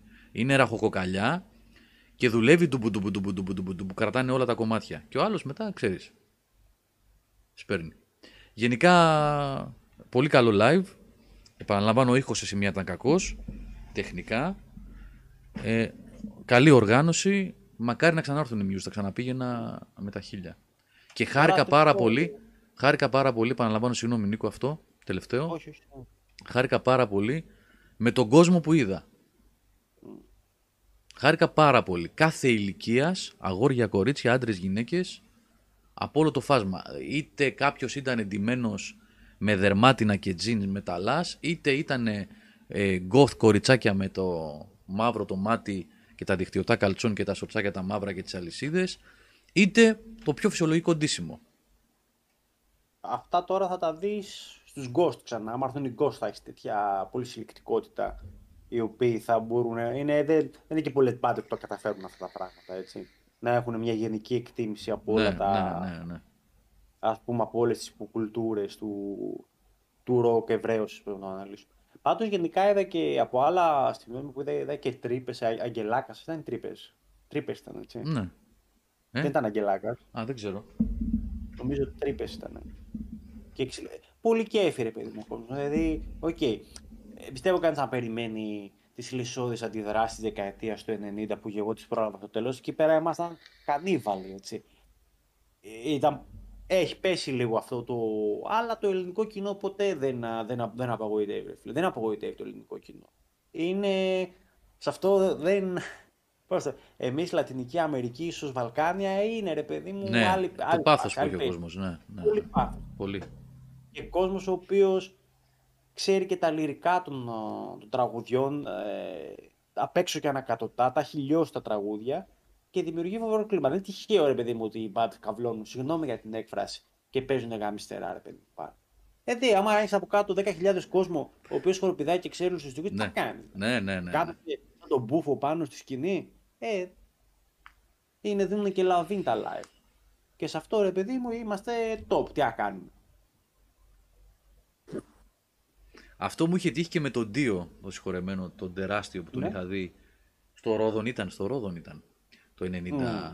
το 95, 94-95. Ε, μικρή σκηνή το Ρόδον. Για το Βεληνικές του Ντίο ήταν μικρή συναυλία. Τι ωραίο το Ρόδον όμως. Ε. Ναι, ωραίο. ωραίο, Τι ωραίο. Ναι. Και ωραίο. το είχε πει ρε παιδί μου, έλεγε ότι είσαστε φοβερό κοινό. Δηλαδή το νιώθουν το vibe, παιδάκι μου, του κόσμου. Όταν ο κόσμος δεν. από την ώρα που βγαίνουν μέχρι την ώρα που σταματάνε, δεν βάζει κόλλο κάτω, δεν, στα, δεν σταματάει ένα ε, ναι. χοροπηδάκι και να τραγουδάει μαζί με, τη, με το συγκρότημα, ε, εντάξει, το νιώθουν, το παίρνουν, το εισπράττουν αυτό. Το εισπράττουν. Λοιπόν, παιδιά, να θυμίσω ε, ότι έχουμε ενεργοποιήσει το Super Chat για τα donations. Έχουν βάλει ήδη κάποια παιδιά και ευχαριστούμε πάρα πολύ. Υπάρχει και το donation με το link στην περιγραφή. Εγώ δεν έχω βάλει και τα. Δεν κάνω τα κόλπα του Νικόλα εγώ τις υπερπαραγωγές με τα barcodes και αυτά την επόμενη φορά. Μία εικόνα είναι βρε παραγωγή. Υπερπαραγωγή είναι παραγωγή. Θα βάλω με νίον μετά έτσι. Κάντε. Ναι. Και έχουμε και διαγωνισμό τρία παιχνίδια PlayStation 5. Ε, Uncharted Legacy of Thieves Collection, ε, Ghost of Tsushima και Ratchet Clank. Κάνετε ένα σχόλιο στο άρθρο στο Game Over, μέσα στο Game Over, όχι στο YouTube, όχι στο κανάλι εδώ, έτσι. Ε, αλλά εδώ, που βάλα το link τώρα στο chat, ε, ένα σχόλιο εκεί και θα κάνουμε την κλήρωση την επόμενη Δευτέρα. Να αφήσουμε να συμμετέχουν και παιδιά που ακούνε κονσέρβα και στο Spotify και iTunes και τα λοιπά. Ε, την άλλη Δευτέρα θα κάνουμε την κλήρωση ε, και θα ξεκινήσουμε άλλο διαγωνισμό. Για να κάνουμε άλλες δύο-τρεις εκπομπές δηλαδή με διαγωνισμούς μέχρι να κάνουμε ένα διάλειμμα για το καλοκαίρι. Να γυρίσω λίγο πίσω σε κινηματογράφο τηλεόραση. Να σας πω κάτι που, κάτι που είδα. Είδα αυτό το απίθανο πράγμα που έφτιαξε ο Άτκινσον ε, το, Man vs, το Man vs. B. Εγώ παιδιά έπαθα πλάκα με αυτό.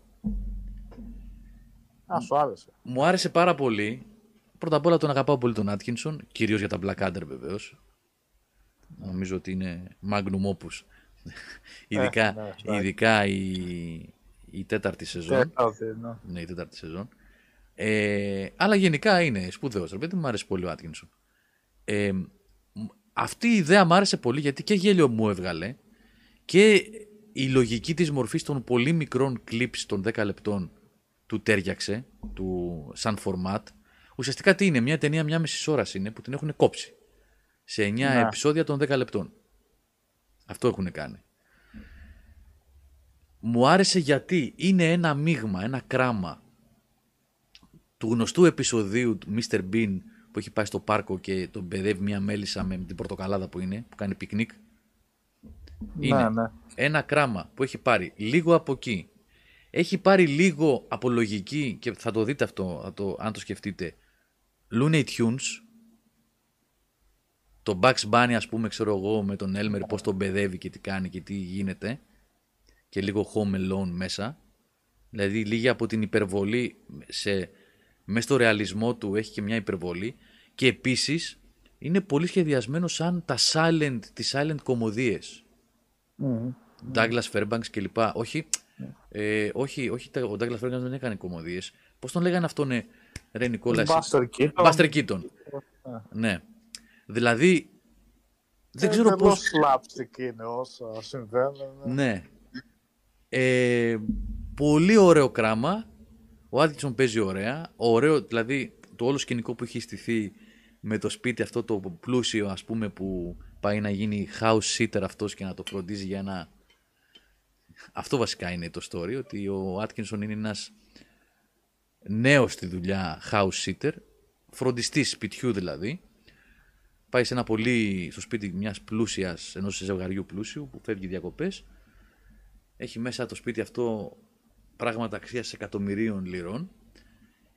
Μπαίνει μια μέλισσα μέσα η οποία είναι διαολεμένη και προσπαθεί να την βγάλει από το σπίτι να τη σκοτώσει τη μέλισσα και γίνεται το σώσε. 9 επεισόδια των 10 λεπτών. Για κάτι... Ρημάζει το σπίτι, φαντάζομαι, έτσι. Ε, Το ρημάζει το σπίτι. Ε, Σιθέμελα. καλά, ναι. Σιθέμελα. Το διαλύω, αλλά αυτό φέρει και στα πρώτα δευτερόλεπτα. Σιθέμελα, σιθέμελα. Όλο όμως, δεν μένει τίποτα. Ε, η όλη φάση είναι. Εμένα μου άρεσε πάρα πολύ. Ευχάριστη έκπληξη δηλαδή για μένα ήταν. Θυμίζει και λίγο τέτοιο, πώς το λέω, ρε, το Harry Clean με, το, με την οδό, τη λάθος. Αυτό. Το ξέρα ότι δεν είναι αυτό. Καλά, ο Χάρη Κλίν ήταν μπροστά από την εποχή του, τώρα τα έχουμε πει Εντάξει, ναι, το ή έχω δει και εγώ κάποιο επεισόδιο από αυτό. Ούτε κρίνοντα βασικά, επειδή κάποια αστεία είναι καλά, κάποια δεν του πολύ βγαίνουν. Αλλά Δεν βγε- Ναι, και κάποια φωνάζουν πω- Mr. Bean. Φωνάζουν Ναι. κάποια ότι είναι Mr. Bean έτσι κλεμμένα. Ναι, εντάξει, οκ. Αλλά οκ, βλέπετε ευχάριστα και επειδή μάλλον είχα πολύ χαμηλά τον πήχη, γιατί γενικά ο Ρόαν Άτκινσον σε διάφορα που έχω δει τελευταία δικά του, ε, εντάξει. Δεν του εγώ έχουν βγει, όχι, δεν του έχουν βγει. Όχι, δηλαδή, ναι. Αλλά αυτό οκ, πάει σε παλιά του λημέρια και ε, έχει πολλά που λειτουργεί και φαίνεται ότι είναι κωμικός το οποίο, δηλαδή ο- έχει όλο το στήσιμο αυτό για να το τραβεί έχει. όλο πάνω του που Ναι. είναι γυρισμένο. Το έχει. Εννοείται, ναι. Κοίταξε, σε σχέση με τις τελευταίες ταινίες που είχε κάνει, κάτι Johnny English ή κάτι τέτοια Τα που Johnny δεν, English, εντάξει. ναι, δεν ήταν τίποτα ιδιαίτερο, νομίζω ότι είναι μια επιστροφή σε αυτό που ξέρει να κάνει καλά, έτσι, μια κομμωδία η οποία είναι ως επιτοπλίστων silent. Ναι, ναι, ναι. Ε, άντε να γυρίσεις να βγάλει και κάνα Black Adder πάλι, μπας και Καλά, να σου πω κάτι. καλά θα ήταν. Αυτή η κοφτερή πένα, ρε φίλε, στα, στα, στις δύο τελευταίες σεζόν Blackadder δεν υπάρχει. Ναι, ναι. Δεν, δεν, δεν γράφονται εύκολα αυτά. Δεν γράφονται κάθε μέρα. δεν γρα... ο... Με τον Ben Elton νομίζω τα έχει γράψει αυτά. Ο... Μπ- ή Βασικά του Ben Elton είναι τα κείμενα τα περισσότερα. Αν θυμάμαι καλά. Α, δεν είμαι σίγουρος. Ναι. Δουλεύανε μαζί με αυτόν χρόνια.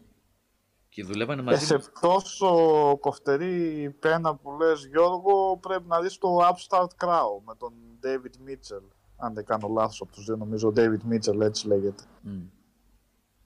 Πώς, που το, πώς το είπες; υποδίεται τον Shakespeare βασικά. Α, Εντάξει, έχει απίστευτο χιούμορ, ε, φοβερό. Και ο τύπος, ο ηθοποιός ο συγκεκριμένος, ε, από τους πιο καλούς κομικούς που έχω δει ποτέ. Δηλαδή, έχει φοβερή αίσθηση του χιούμορ και το πώς να αποδώσει ατάκες του. Μμ. Νομίζω ότι ό,τι και να πει αυτός ο άνθρωπος θα είναι αστείο, δηλαδή, εντάξει. Και είναι ανάλογη σε εκείνη τη συνομοταξία τα βάζω, το βάζω, δηλαδή, στο Upstart Crow. Ε, στο, στο Blackadder. Παρόμοια... Παρόμοιο επίπεδο, έτσι.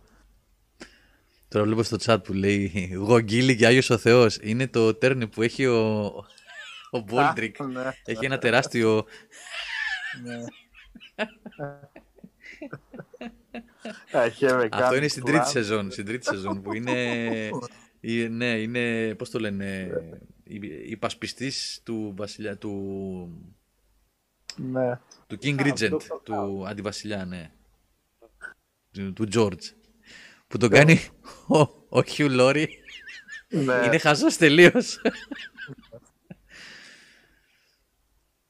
Τον Μπλομαρντέλ δεν τον ξεπερνάει κανένα στα αστεία. Αφήστε το αυτό. Είναι... Είστε με. Έχει. δεν... Πώς το λέει; Κάτσα. Τώρα που για Ben Hill βλέπατε. Πώς δεν βλέπαμε Μπένι Χιλ, ναι. Τόσο παλιά, Νίκο, που ελάχιστα θυμάμαι τα αστεία βασικά. Αυτό ίσως βέβαια δεν ξέρω. Πώς Δεν θα- τώρα το Benny Hill, γιατί είναι προϊόν εποχής, έτσι, Ναι. διαφορετική. Και λίγο σεξιστικό. Δηλαδή, δεν μπορείς να γελάσεις τώρα ότι περνάει Benny Hill και κάνει στα κοριτσάκια που έχουν κοντές φουστίτσες και κάνει πατ, πατ, πατ πίσω στον πισινό και να πεις. Οκ. Είναι αστείο όμως. Δηλαδή, ακό- δηλαδή, και τώρα να το δεις οι γκριμάτσες του και. Γιατί πάντα την πατάει στο τέλος, ρε παιδί μου. Ναι. Ναι. Το τελείωμα στη φάτσα του την πατάει είναι πάντα αστείο. Αλλά δεν έχει μόνο τέτοια. Και έχει και έναν εκπληκτικό υπέργυρο ηθοποιό. που, εντάξει, Το περάσει- θυμάμαι. αυτό, ναι. Που του ρίχνεις στο κάνει- κεφάλι συνέχεια, ε. ναι, Ναι. θα ήταν τουλάχιστον 30 χρόνια τους άνθρωπος. Ε. Εντάξει, ε. Αλλά είχε. Ε, This Sang στο Severance, όχι, δεν το έχω δει ακόμα. Είναι να το δω και αυτό. Με το Better Call Saul πλακώθηκα τώρα. Το Stranger Things που τα δύο τελευταία επεισόδια, ταινίες δηλαδή, τώρα δύο ώρες και Ταινίες, 20 λεπτά ταινίες. είναι το τελευταίο επεισόδιο, εντάξει. Αλλά, OK, okay, ας κάνουμε ό,τι θέλουμε τη διάρκεια, δηλαδή αυτό που πρέπει να είναι στάνταρ 40-50 λεπτά κάθε επεισόδιο είναι λίγο old school για μένα μου φαίνεται. Γιατί βγαίναν στο, στο πλαίσιο τηλεοπτικών καναλιών που είχαν αυστηρά προγράμματα. Πότε θα μπουν οι διαφημίσεις, πότε θα μπει η επόμενη σειρά και όλα αυτά. Πλέον, ναι, εμένα δεν με πειράζει να έχει το ελεύθερο ο κάθε δημιουργός να κάνει ό,τι διάρκεια πιστεύει ότι θα λειτουργήσει καλύτερο στο, επει- καλύτερα στο επεισόδιο. Το Thor, Τάσο, πότε βγαίνει το καινούριο; Ε, τώρα, τον Ιούλιο Ιούλιο. πρέπει να βγαίνει Τώρα, αυτό. τώρα βγαίνει, ναι, ναι. Και Τώρα. την άλλη εβδομάδα. Νομίζω στα μισά του Ιούλη βγαίνει, ναι.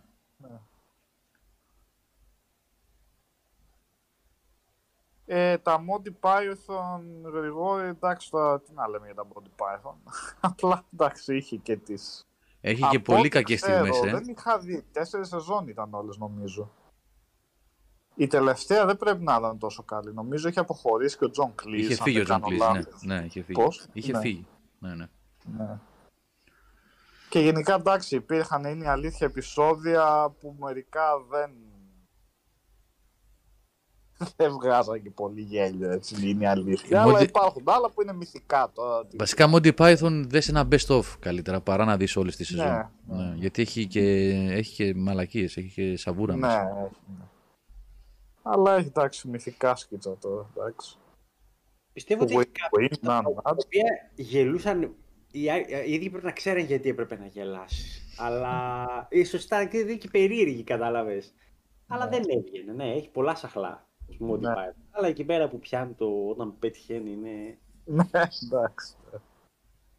Όταν τους βγαίνει, τους βγαίνει, εντάξει. Με, το- με, το- με τα τυριά ήταν. Τι είχα δει πρόσφατα εγώ με τα. Που έχει πάει να αγοράσει άλλος ελβετικό τυρί με τρύπες. Δεν θυμάμαι, ρε. Με τον αγώνα ποδοσφαίρου, με τους φιλόσοφους. Είναι καλά, αυτό είναι, Καλά, εντάξει, αυτό. αυτό είναι μνημειώδες. Ναι. Μνημειώδες είναι και το... Ο χορός με τα ψάρια. Ε, με τα χαστούκια και με τα ψάρια. Εντάξει, Μας- δηλαδή είναι τόσο βλακώδη πράγματα, αλλά δεν μπορείς να μην πεθάνεις να μην πέσεις κάτω να βλέπεις αυτά. Ε, Είχαμε το Ministry of Silly Works είχα πέσει από τα Καλά, εντάξει. γέλια. Εντάξει. Εντάξει, το Ministry of Thrill Works είναι... Ναι, άμα και κάτσεις να η δεις. γελία μετάφραση στα ελληνικά. Αστιοπερπατητές, πώς το λέγανε. ρε; Α, δεν- δεν ξέρω. Ε. Αυτό δεν είχε γίνει θέμα με κάτι κοριτσάκια που κάναν παρέλαση σαν Ministry of Silly Wolf. Α, ναι. Και Δεν βγήκε. Α, κάτι. Εξηγήθηκε όλο. Εγώ το βρήκα άστοχο γενικό, ρε παιδί μου. Αυτό δεν. Άμα θα κάνεις παρέλαση, κάνεις παρέλαση. Παρέλαση είναι ένα πράγμα συγκεκριμένο. Δεν εξετάζουμε αν πρέπει να γίνονται παρελάσει ή όχι, έτσι. Αλλά η παρέλαση είναι ένα πράγμα. Δηλαδή δεν θα το καταλάβουν όλο αυτό. Που λίγοι θα καταλάβουν τι ήθελαν να. Δεν κατάλαβαν. Δεν Δεν κατάλαβαν. κατάλαβα. Γιατί και μου φαίνεται, μου φαίνεται πολλοί άντρες που γύρισαν από εκείνη την περίοδο είχαν, ήταν, πώς το λένε, σοκ από μετά τον πόλεμο. Έτσι. Υπήρχαν, δηλαδή τους έμεινε πρόβλημα στο, στο βηματισμό. Ήταν πραγματικό πρόβλημα αυτό, ρε παιδί μου. Τώρα δεν ξέρω αν αναφέρονταν σε αυτό οι Monty Pythons ή ήταν δικό τους. Α, τώρα. ναι. Ε, αλλά γενικά έμπλεξε όλο και από όπου και αν το πιάνες, κάποιος μπορούσε να γκρινιάξει, κάποιος μπορούσε να το αποθέσει. Ήταν. No, ξέρω εγώ δεν. Ναι. Πήγε καλά. Ε, It's, it's not particularly silly, που λέει και ο Μάρκο.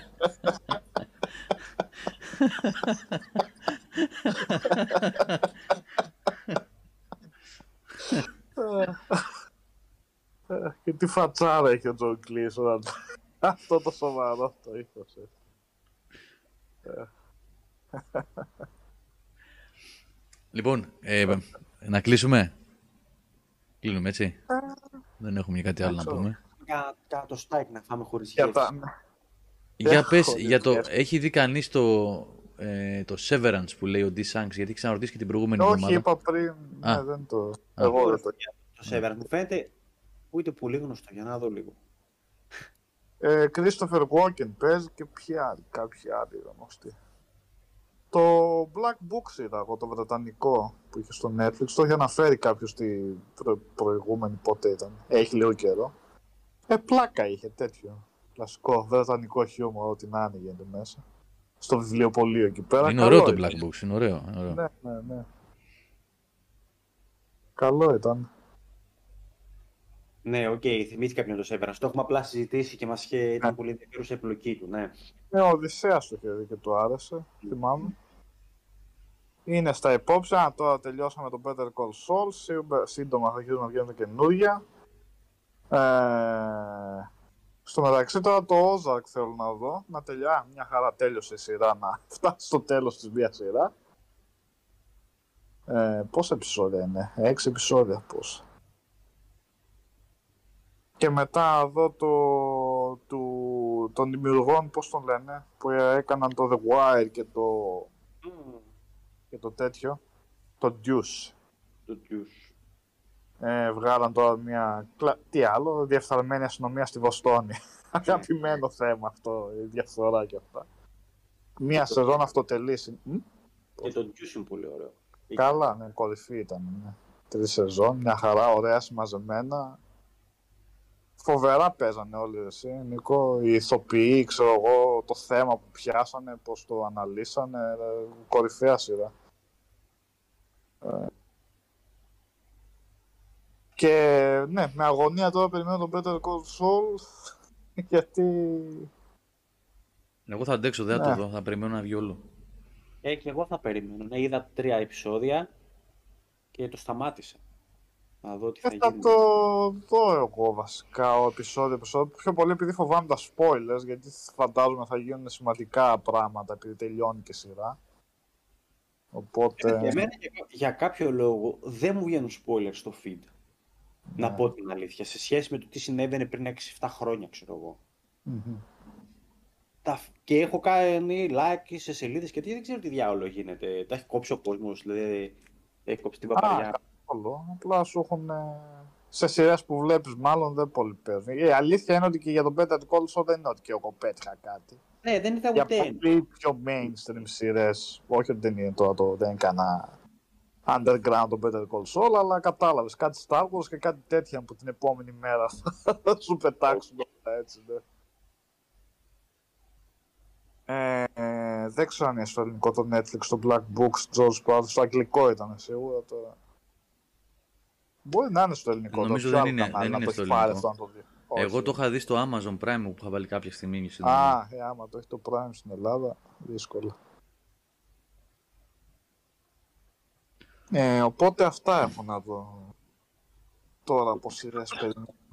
Το Ozark δεν το έχει δει κανένας έτσι, ως το Ε, τέλος. την πρω- τις Α, το πρώτες δύο είδες. σεζόν είχα δει εγώ.